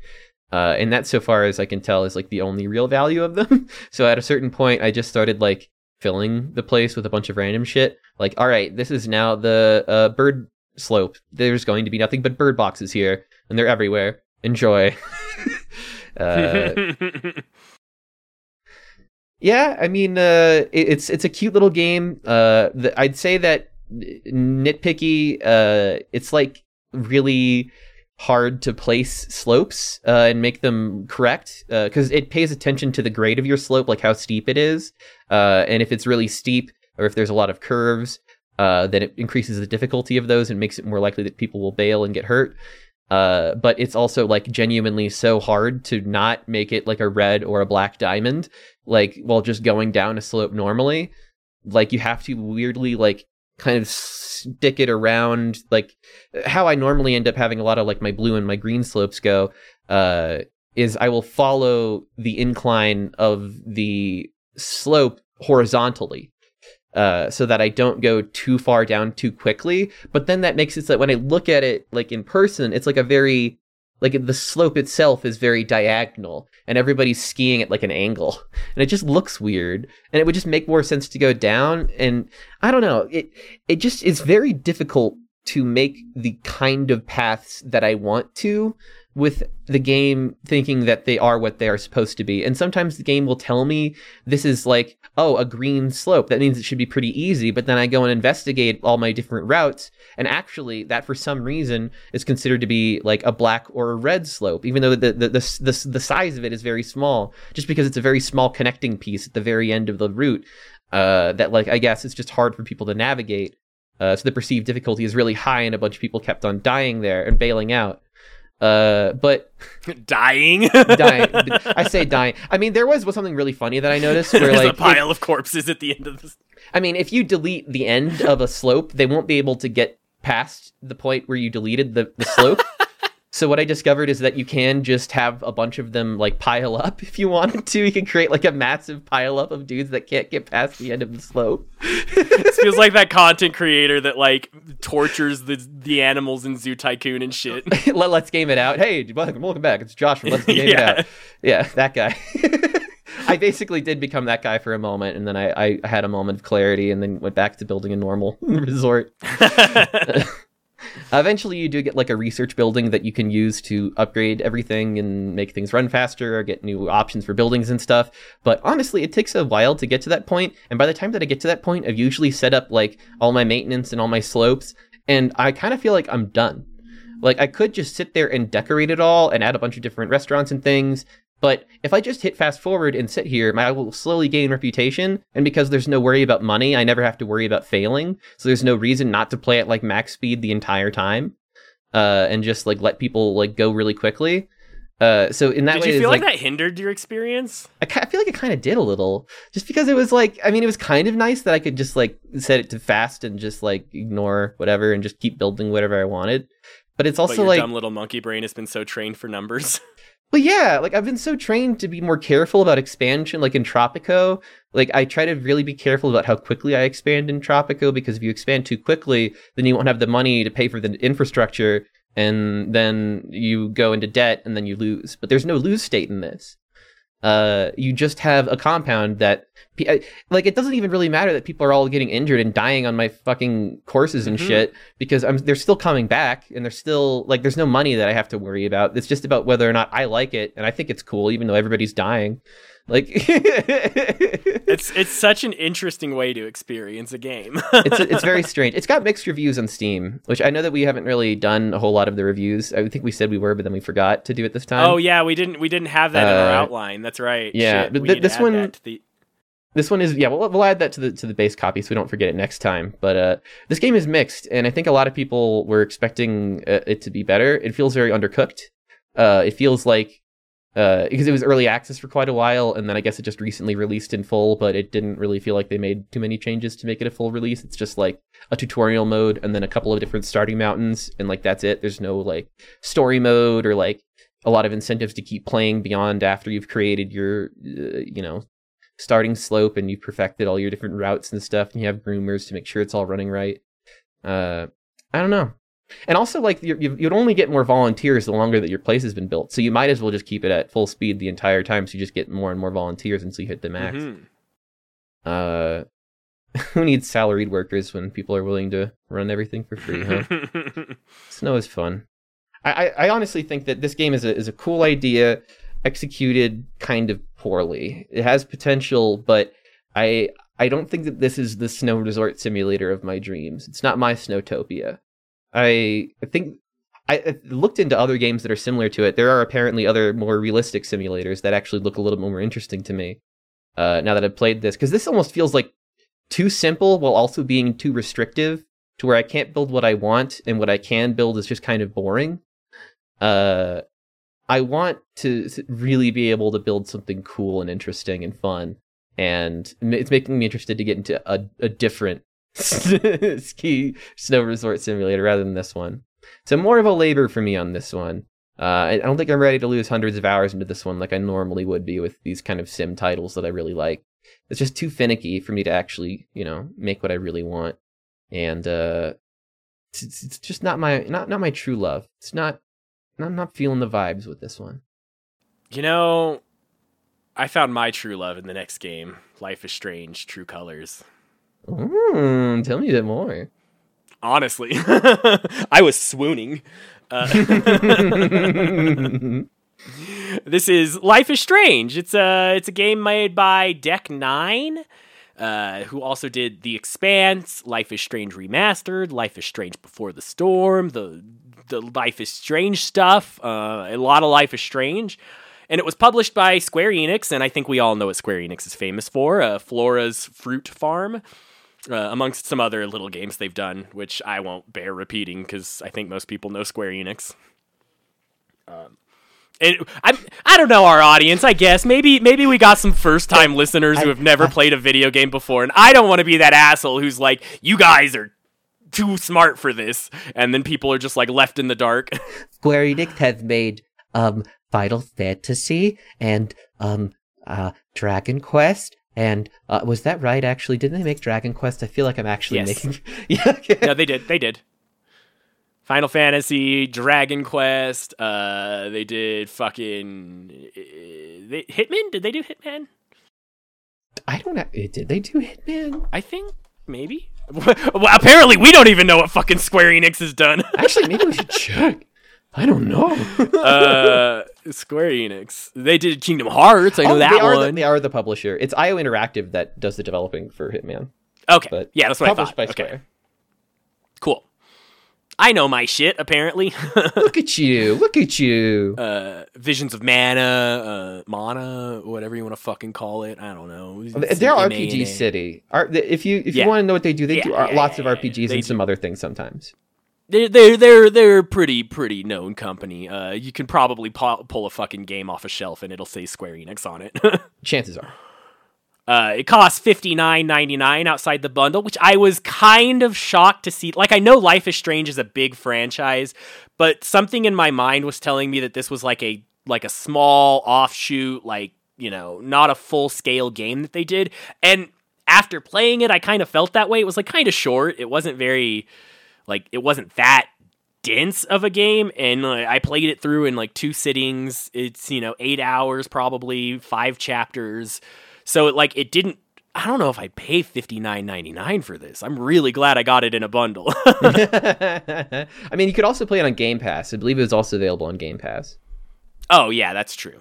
Uh this is it's a standard like choose your own, you know, adventure telltale style walking simulator type game, right? You know, you wander around the city, you make choices, you talk to people, you have di- like it's it's heavily dialogue based. You're you're talking to characters and responding to things. There's there, there's not a lot of like puzzle or action or you know, it it is literally like make choices. That is that is the gameplay of these kinds of games and of this game. There's occasionally a quick time event where it's like respond to something in this you know limited three second window, uh, but that's it. And even this game didn't have a lot of those. Surprisingly, it was very forgiving on that and had a lot of really great accessibility options too that like you could disable the, the quick time events entirely so you could take as long as you need to to make a choice uh you know there was there was like subtitle stuff and like it, a lot, lot of good accessibility options that I really enjoyed seeing. Um, there was one really cool, in, very interesting gameplay moment in this game that I was like, that fucking was clever. Um, where they took, right, they took the basic mechanic of make choice, right, a dialogue option to make choice, and then, uh, so your character, a little bit of story here to, to set this up. I know I'm trying not First of all, I'm not gonna go into spoilers really hard because Back ha- Bax wants to play this game at some point, and I don't want to spoil it because it's a good game, and I think if you want to play it, you should go in, you know, like and experience the story because that's what this game is. Like if I if you spoil a story, it's like you Yeah. you, you spoil the game. That's how I felt about Beacon Pines. It's like just play it. I Yeah. can't tell you. um, it's it's uh, so your character though is like an empath basically. You have super empath powers, and you you can see and feel how the people around you are feeling. Uh, to the point where like you can take on that feeling and experience the world around them through you know how they're feeling. Uh, and th- there's this this moment, and this this is like I, not really a spoiler, uh, but um, later on, there's a LARPing section where one of the main characters, the kid, uh, is, i they they set up this LARPing thing for them, and you. The section starts with this very clever use of the simple gameplay mechanics. I, I have to talk about this because it's so cool how they developed this.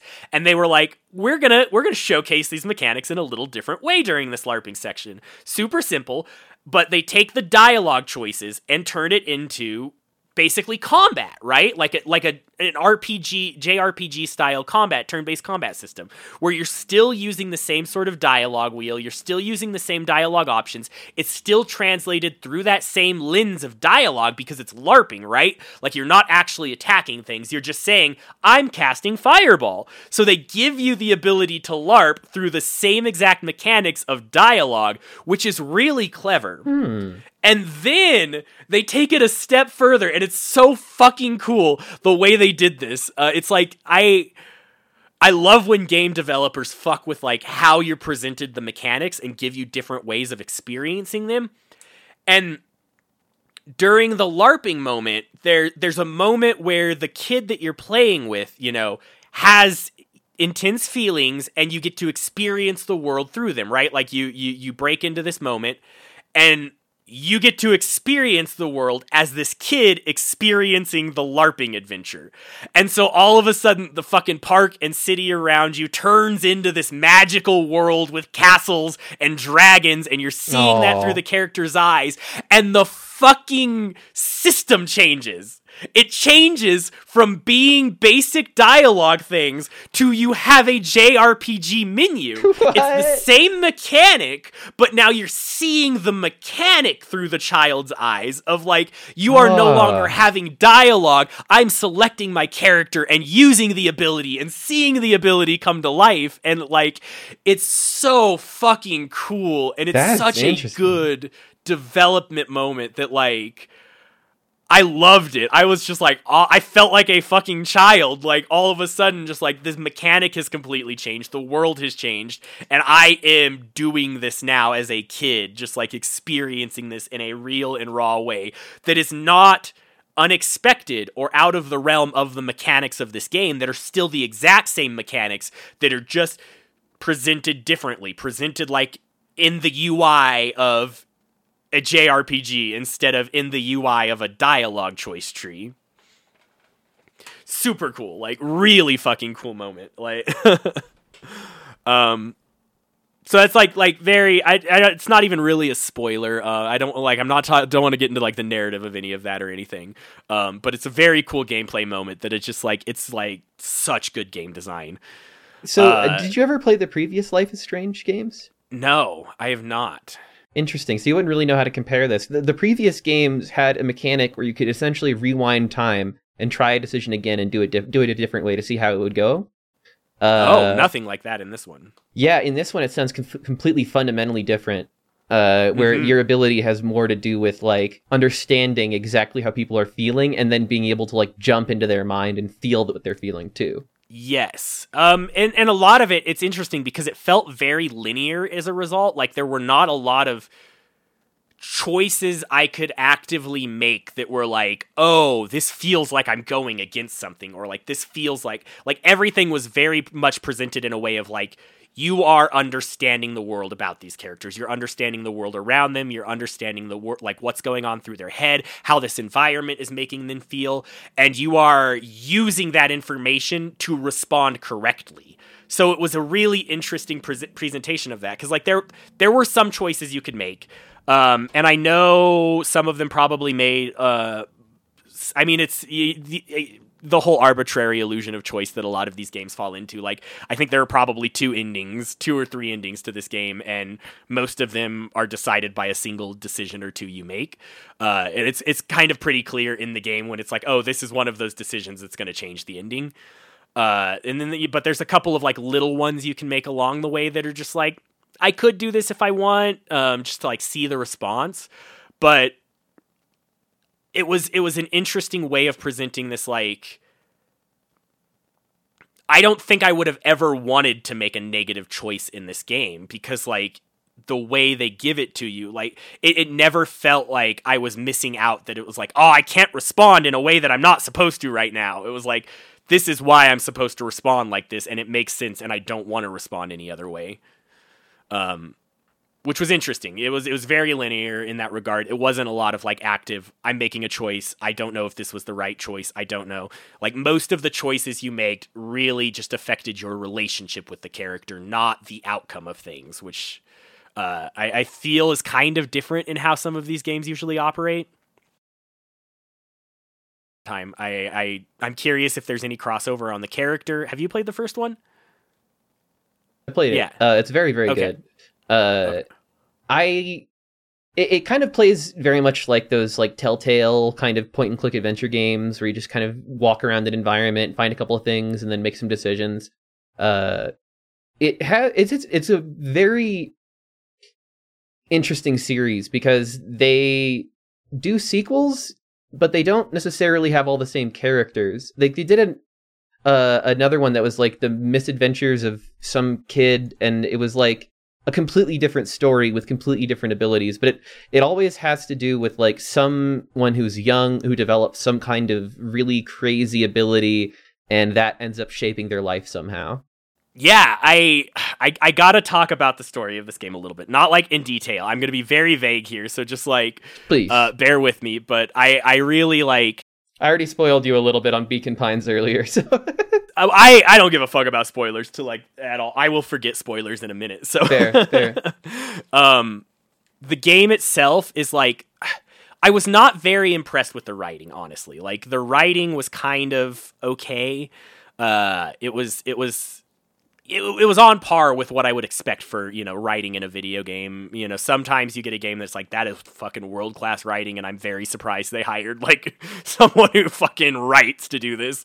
Uh, and you know, sometimes it's like, oh, this is plot very much in service of the gameplay. That's pretty easy to identify, and like this one was like, it's not bad writing, like, like not shit on the writers or anything. Like it's it's solid writing. It it holds up, but it wasn't like anything to you know like like mind blowing. It was not like uh, it, it was it was okay, but what they did incredibly incredibly well in this game was just like they showcase human interaction and like really small moments and little mm. gestures and like one-off quips that hit in such a real and raw way and they like they present that in such an insignificant and seemingly unimportant manner that it is just like this is people you know, and that it, is it, such a good point. I, I, I was listening to a, an interview from like uh, Hayao Miyazaki, and he mentioned that one of the most important parts of his work is the moment in between it's the moment of travel and like the moment that like is so often skipped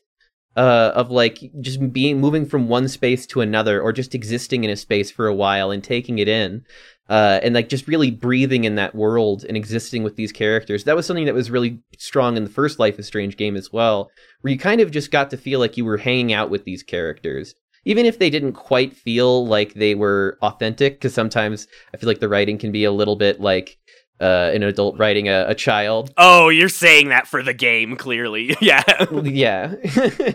but at the same time, like the the moments of soft spokenness and the moments of like mellow, not really much is happening are like weirdly powerful and they're weirdly immersive. So unbelievably powerful. Like I, to a point that I was not expecting it at all. And every time one of those moments hit, it was just like uh I they do character building and development in, in a way that just like the the characters all feel like people that exist in this world that had lives before you as a player started to experience it. Yeah. One of the most memorable moments from the first Life is Strange was just a moment where uh, the two main characters who are kind of in a little bit of a romantic uh, relationship uh, are just hanging out in the room together and they're just enjoying a moment of silence while listening to music.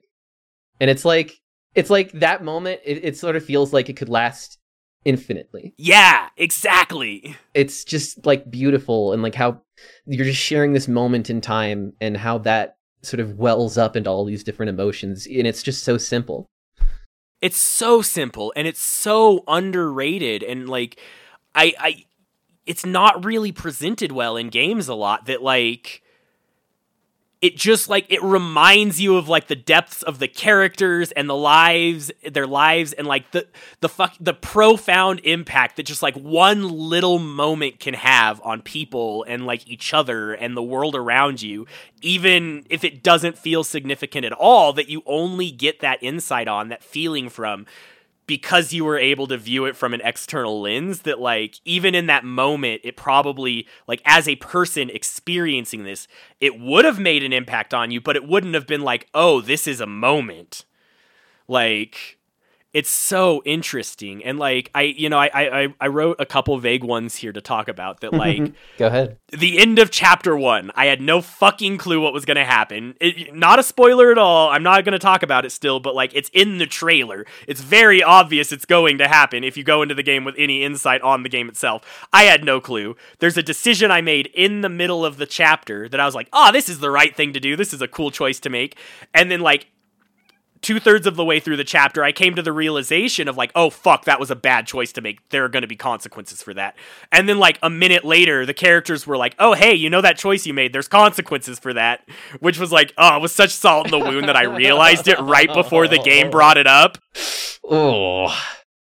But then the consequences ended up being one of those things that like you can't avoid, but it was still unexpected and like, oh, oh I was like, fuck, how's the game going to do this so early? Because like uh, in moments like those, it can be kind of hard, especially when you feel like you had no no choice. Where like, or maybe you, you feel like you did have a choice, but you fucked up. Where like you just want to restart instead of like continuing with the bad decision. But like, I don't know, there's something kind of powerful in that. The game forces you to make a decision that you think is bad, and then have you keep going with it. Like, Yeah, and it's like I know that the results of my decision prob it absolutely wouldn't have changed the outcome and the thing still would have happened in the same way, but like as a player who experienced that as soon as I realized it, I was like, mm, fuck. That is something that like I I see how that daisy chain is happening now and I see how that is the direct result of my action in this case rather than like the result of a character choosing to do something outside of what I did mm, which was really interesting. And like, God, the first time you you fucking after you after you get into the game, you you get like access to your phone and you can like read through your text messages and stuff. Um, and the game it's it's so fucking good and such good character development and world building. They give you your text messages. You just actually get text messages throughout the game, and you can just check them. Well, not even that. Yes, yes, absolutely. But also, you have this character's phone. The text messages don't just start when you started playing as a char- player. So you have like two years of history of this character's text Wait, messages what? that you can read through. And it feels invasive and weird, but it's like it is the character, and you get to experience the events that the character experienced before you as a player even knew about this character. Oh, And that's cool. Because so like the cool. more that that is like one of the most underrated aspects of world building is the moment before. That is like actually probably the most important thing. If you have a ton of ideas of what happened before, you know, the main story, the main story can be so much more rich and you can fill it with so much more context and spec- specificity. Uh I, I really like that. That's It was it was so good, and like reading through the text messages too, like I was fucking broken. It's hard, like Oh. it is legitimately reading your character's journal and text messages are hard. Like like it is real and it's fucked up and like it's hard. It's good. Oh, it's so It's good. almost voyeur- it, it, it sounds almost voyeuristic. it, it really is. Like, it felt super invasive because you're learning very intimate details about the character, but it's also like informing you as a player about the character and what they've been through and what they're going through and like why these things mean so much to the character. And like, you are not.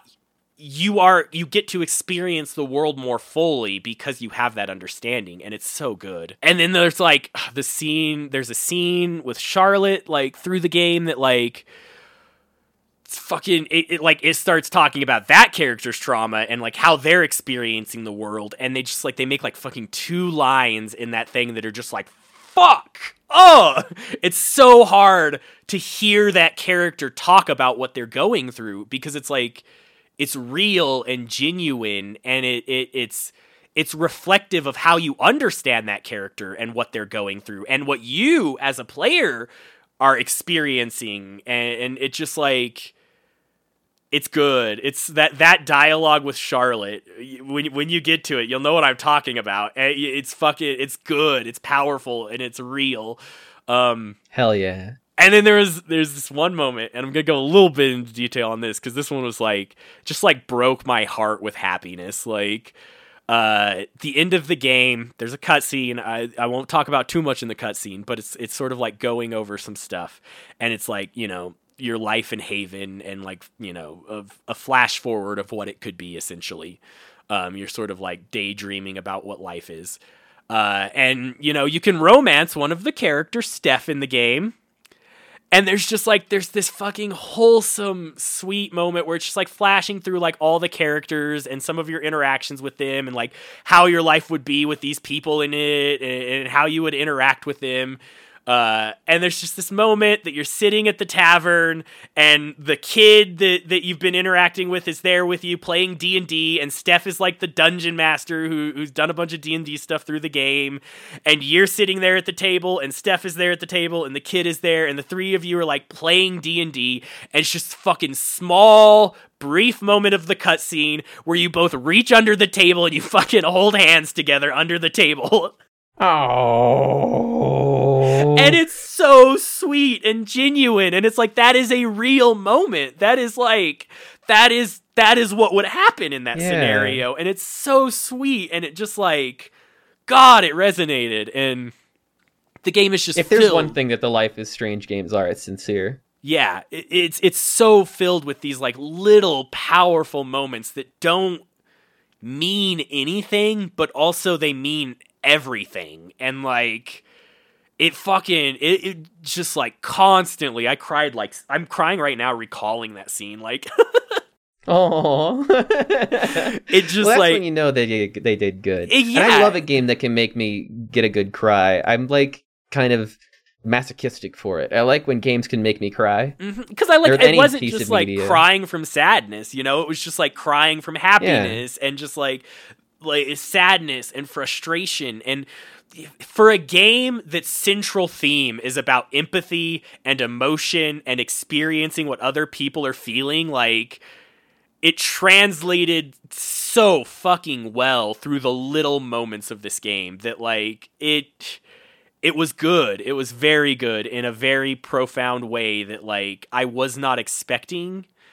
And i i it, it's hard to describe because it's not it wasn't significant but it like it was you know? It's it like all i can think about are like the times in my life where like little things that like that have happened. And it's like it didn't mean anything to me in the moment. It was just like this is what we do. This is like caring about someone else. This is showing affection. This is showing frustration. This is showing care. But like that's powerful. And like being able to Mhm. see that through an external lens and like be a part of these moments was just like it was so good. It was so good. Um Sounds like such a such a delightful experience. it was. It was so delightful. Um there was there was so many good talks in this game about like you know family and home and generational trauma like what it feels like to grow up in a world that you feel like you don't have a place or you're different or unusual or you know finding home in your strangeness learning to accept yourself uh you know making new connections and empathizing with people and like i it, it, and it goes beyond just like how do you empathize with people and what that means but like also showing the like real dangers and struggles and and like the emotional labor and dysregulation that comes with like trying to help people through emotional crisis and Mm. like what it means to take that on empathetically too of like being there for someone and understanding their struggle and seeing the world through your eyes like that is emotional labor that you have to take on and that is a burden that you have to do and work you have to do yourself too that is like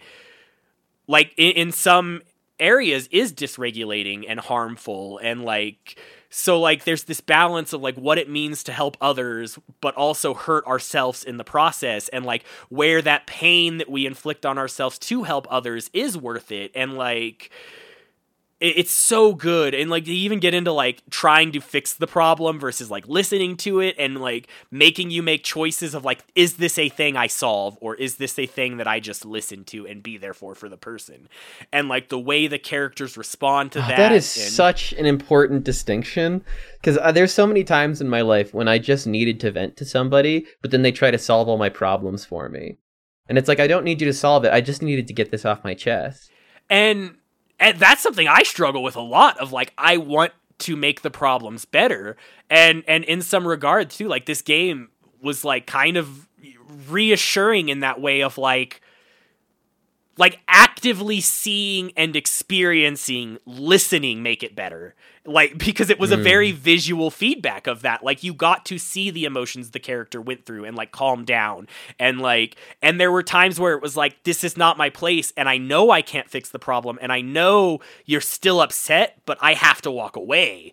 And like it was it was so nice seeing that and seeing that presented in a way that is like it makes it more understandable and makes it feel more impactful because sometimes listening doesn't feel like it's enough. It doesn't feel like you're doing enough or being helpful or being impactful but like it is a lot of times to more impactful to just sit there and listen. Yeah it's a good game. And they also fucking corporations suck and they talk about the ugly underbelly of corporations and how shitty they are and and, and it's so good because they even get they, they get your anti-capitalist bullshit like fuck this place the system is rigged these corporations are all out to get us shit in there too so like you get emotional connection and and anarchy in there too so it's great i didn't write any nitpicks my only nitpicks is the genre sucks what?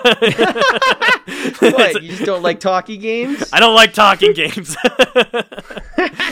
um, it's so funny because you chose that. was one of your first choices. it's because it's a game that I've like I've really wanted to get into the Life is Strange series, and I I knew this was like the opportunity to finally do it and force myself to do it because I don't think I would have otherwise. Uh, Hmm. And as I said, like this this was a saber of labor for me. Like I, it felt like labor the whole time. I'm not crazy about this kind of gameplay. I was very bored playing it actively most of the time. Uh, most of these games I would describe as games that I would much rather and enjoy watching someone else play rather than playing myself. But I do not think I would have came out of this game having had the same experience if I was not actively like forced to engage with it by Mm. playing it. Um, it, it- you know, it forced me to stay connected and pay attention and like actively participate in the game more, which a lot of those moments I probably would have missed having just watched someone play it and they would not have had that same impact as like me feeling as connected to the character and world as I did playing it. Like it's it's it's really interesting because it really translates that idea of like what is impactful in what medium and like the, these kinds of games 90% of the time could just be a movie right like it's not it's it, it could just be a film like a short film or something but it would not have had that same impact even if you have very little a- like actual agency as a player in this game. I don't think it would have had that same impact without giving you direct control and feel like being able to to drive the character and feel like you are pushing it forward and and feel more directly connected with the character as a result Yeah, that's what excites me the most about these types of games. Like the first one that I really played like this, and the one that really sticks with me the most, uh, and it's still considered to be one of my favorite games of all time, uh, is the original Telltale's Walking Dead Season 1, uh, where you are making the decisions that the characters in the show would have had to make.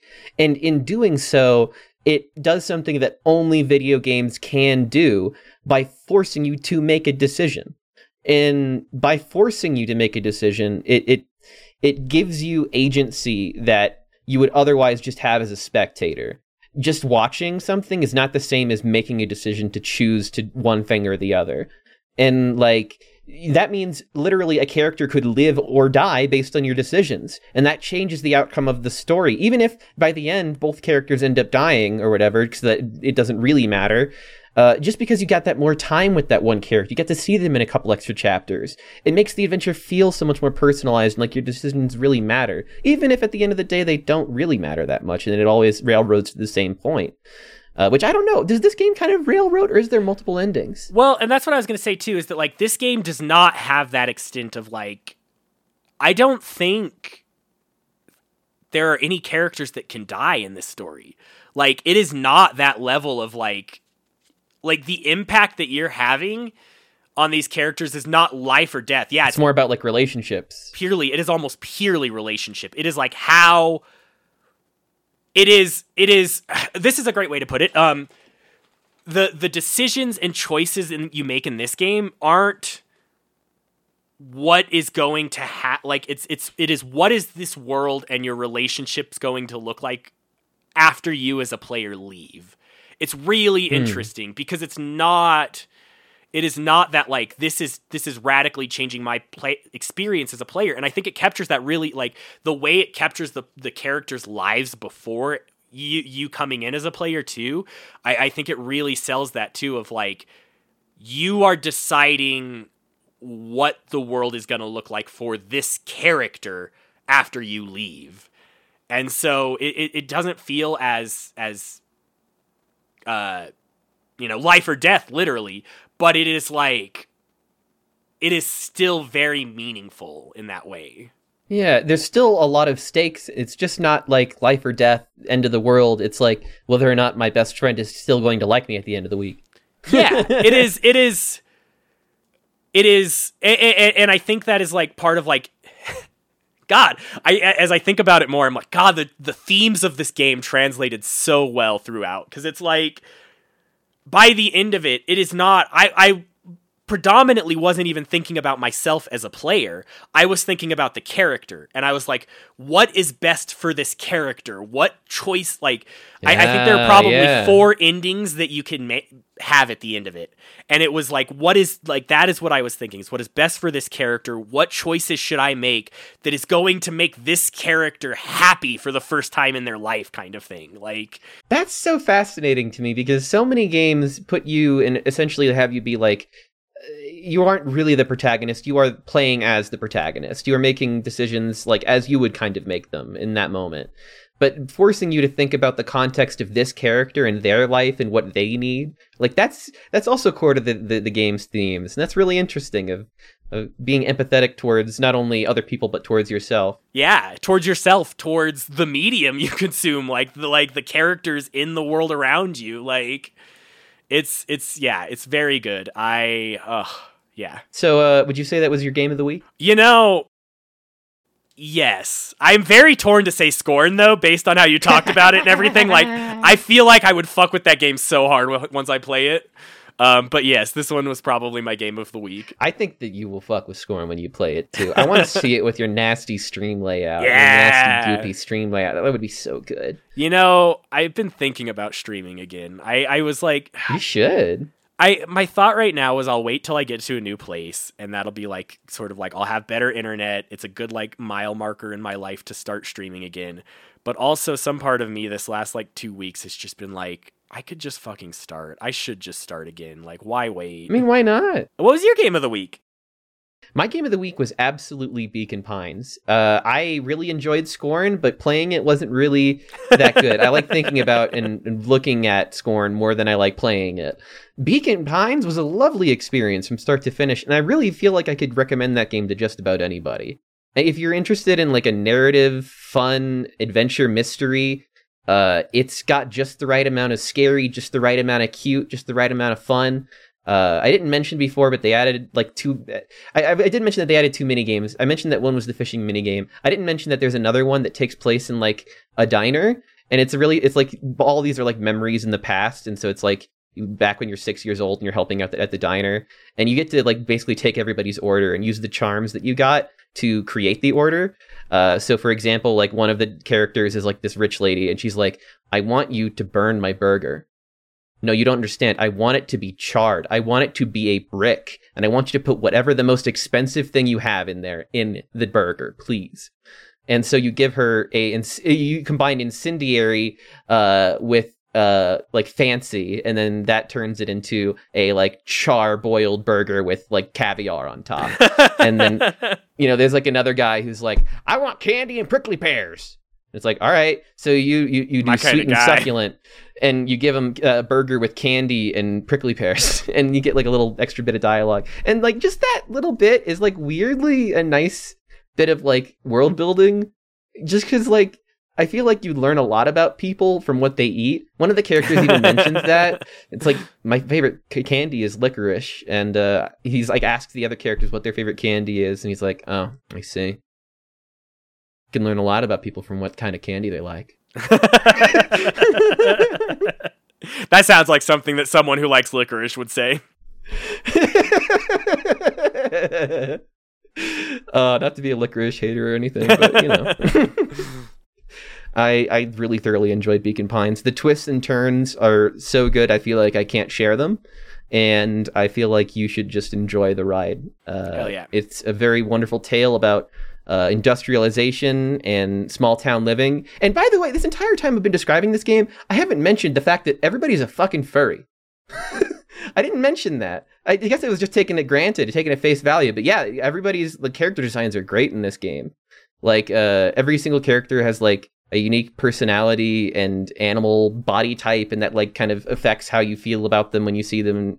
I don't know. It's it's cute. It's lovely. I I think that you should play this game if you're into mystery games. Our charity this month was the Hidden Genius Project. Thank you. Uh, the Hidden Genius Project trains and mentors black male youth in technology, creation, entrepreneurship, and leadership skills to transform their lives and communities. dope. So uh, I've been playing a bunch of other games recently. Uh, of course, I've been playing a little bit of Dead by Daylight on stream. It's kind of my go-to. Uh, but I started playing this game called Foamstars recently. It's Sony's take on Splatoon. Oh, it's the Sony Splatoon game. Okay. Yeah, and so basically it's it's very similar, uh, but instead of paint, you spit out foam, and the foam can grow in size. You can like create platforms and stuff. Uh, and it has this main game type that's really fun, uh, where you basically have like nine lives, and it's three v three. And then at the end of those nine lives, whoever's the best player on your team becomes the star player. And then the game becomes taking out the star player. And then whoever takes out the other team's star player first wins. So it kind of becomes this cat and mouse game, and like it's genius because whoever is really good in carrying the team now is like the person that everybody else is trying to protect. And if you go in alone, uh, you're just gonna like end up kind of giving the game to the other team. So it's a lot of thoughtful play, uh, and it's completely different than Splatoon. You're not just trying to cover everything up. Uh, I, I think it's a very fascinating game, and I just think that the, the dialogue is awful. The, everything besides the gameplay sucks. Like I really even enjoyed like the battle pass, but like oh my god, the the fucking dialogue in this game just makes me want to die on the inside.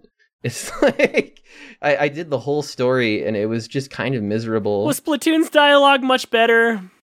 yes. Actually yes. Oh, that's speaking volumes then. Oh shit. In comparison, yes. It is that bad. But the gameplay is really fun. hey, sometimes that's all you need. Yeah, so I've been enjoying it. Sometimes it's about the experience and not the story. It's a great vibe. Uh, I've also been playing Pikmin 3 Deluxe on stream, been trying to 100% that. Uh, I started Persona 3 Reload, honestly, off of uh, random choice, because I was trying to figure out what to do one night, and then I was like, I put everything on a spinner, and then I spun it, and then it landed on Persona 3 Reload, so I started it, and that game is fun. I played played a little bit of uh, Persona 3 FES, which is like uh, the golden version of the original game, but I only got about halfway through. Uh, and I'm just really excited to finally get into my first Persona game, like really fully, truly. I was gonna say I think Persona 3 might be my the Reloaded might be my first Persona game I finally play too. I think that you should pick it up. I think that it's one of the best places to start, uh, and it's on Game Pass right now, so it's really easy to just jump Okay, into. I was just pulled up Game Pass to look. Which, by the way, I think I mentioned earlier, Life is Strange uh, was on Game Pass. I just checked; it actually isn't. Sorry, Oh, I lied. fucking liar. Yeah, it, it was on there for like a year, and then it left. I'm so gonna leave it in really too, so that everyone has to hear. Yeah, well, I told you now, so it's been corrected. You don't. It's been corrected an hour later. and then I'm gonna edit out your correction. Fuck you.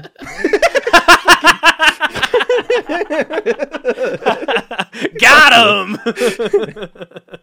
Uh, I I can talk more about that game because I will be speaking more on it later as I play it more. Uh, and finally, I want to mention Tekken 8. Uh, God damn, I really like Tekken 8. Holy shit, I like Tekken 8. I have been meaning to get into Tekken for so long. I've never bought a Tekken game at release. I got into Tekken 7 really late in its life cycle, and I only kind of got into it. Now that I'm getting into this day one, I'm having the time of my life, and it is just such a, a fun, aggressive fighting game. Every character feels viable, and every character is fun. I'm having such a hard time choosing a main. Uh, it's it's just such a fun game that I'm really looking forward to playing all the time. And I've done all the story and character missions. I'm just trying to figure out which character I want to take to the the very end. Right now, I'm kind of leaning on Azucena. She's she's a new character. She's Peruvian, and her whole thing is that she's trying to promote her coffee company uh, because her family runs like a coffee business, a plantation in Peru. And so everywhere she goes, she does MMA fights. Just and she's like, "All right, buy my coffee." I love that. yeah. Uh, but I also really like uh, a lot of the other characters in that game too. It's hard. It's hard to choose uh, exactly one that I'm gonna stick with. But right now, it's seeming like she's she's great. And I guess that's it for me. What else have you been playing?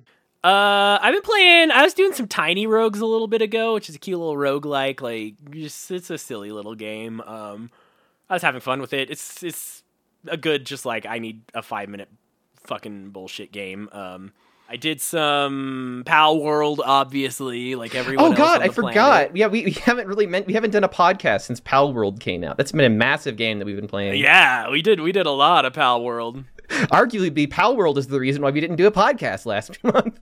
Honestly, yeah, it is. we we picked games, we played a little bit, and then Pal World came out, and we were like, ah, fuck it, we'll start next month. we're just gonna do Pal World, thanks. Uh, and I did. We, we we we started to dip back into GTFO, which I'm very excited about. And then I finally finally got to start Helldivers 2 the other day. Uh, fantastic game already. I am loving it so much. I I'm was so a huge fan of the first one, and I think like the changes and developments in this game and the way they've like completely redone the game to be a whole new genre is super cool and fascinating. But it also still captures a lot of the great feeling and vibes and like core gameplay that made the first one really fun, which is awesome. I, it's so weird that I'd never heard of Helldivers until now because it's from a company that I really like and it's a genre that I think I would enjoy. So it feels weird that I missed it until now. I'm just so excited to finally get into it. And the writing is it's so dumb and tongue in cheek and really like abrasively like For democracy! Yeah. we know we're colonizers. We're doing this for colonizing. Let's go. They're very much like fascist, tongue in cheek kind of silliness. Yeah. And then I've been playing some Balatro too, which is a new roguelike that just came out that I've been playing too much of and is surprisingly good for what is very basic mechanics of just like poker but a roguelike.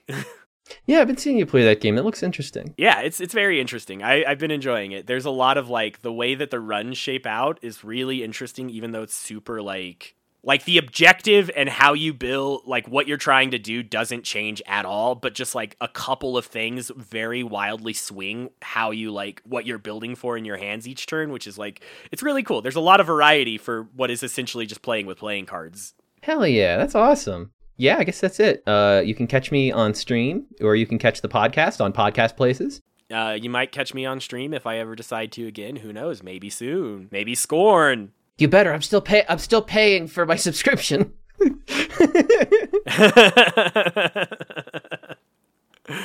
uh, yeah, cool. That's it. We did it.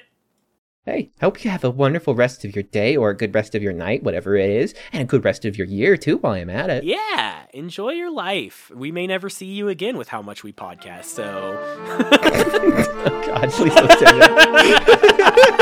I want to at least get it. I want to at least get like a two month streak going. I don't want to fucking. yeah, we got this. We got this. We're dedicated. we, we're, we're, we're back.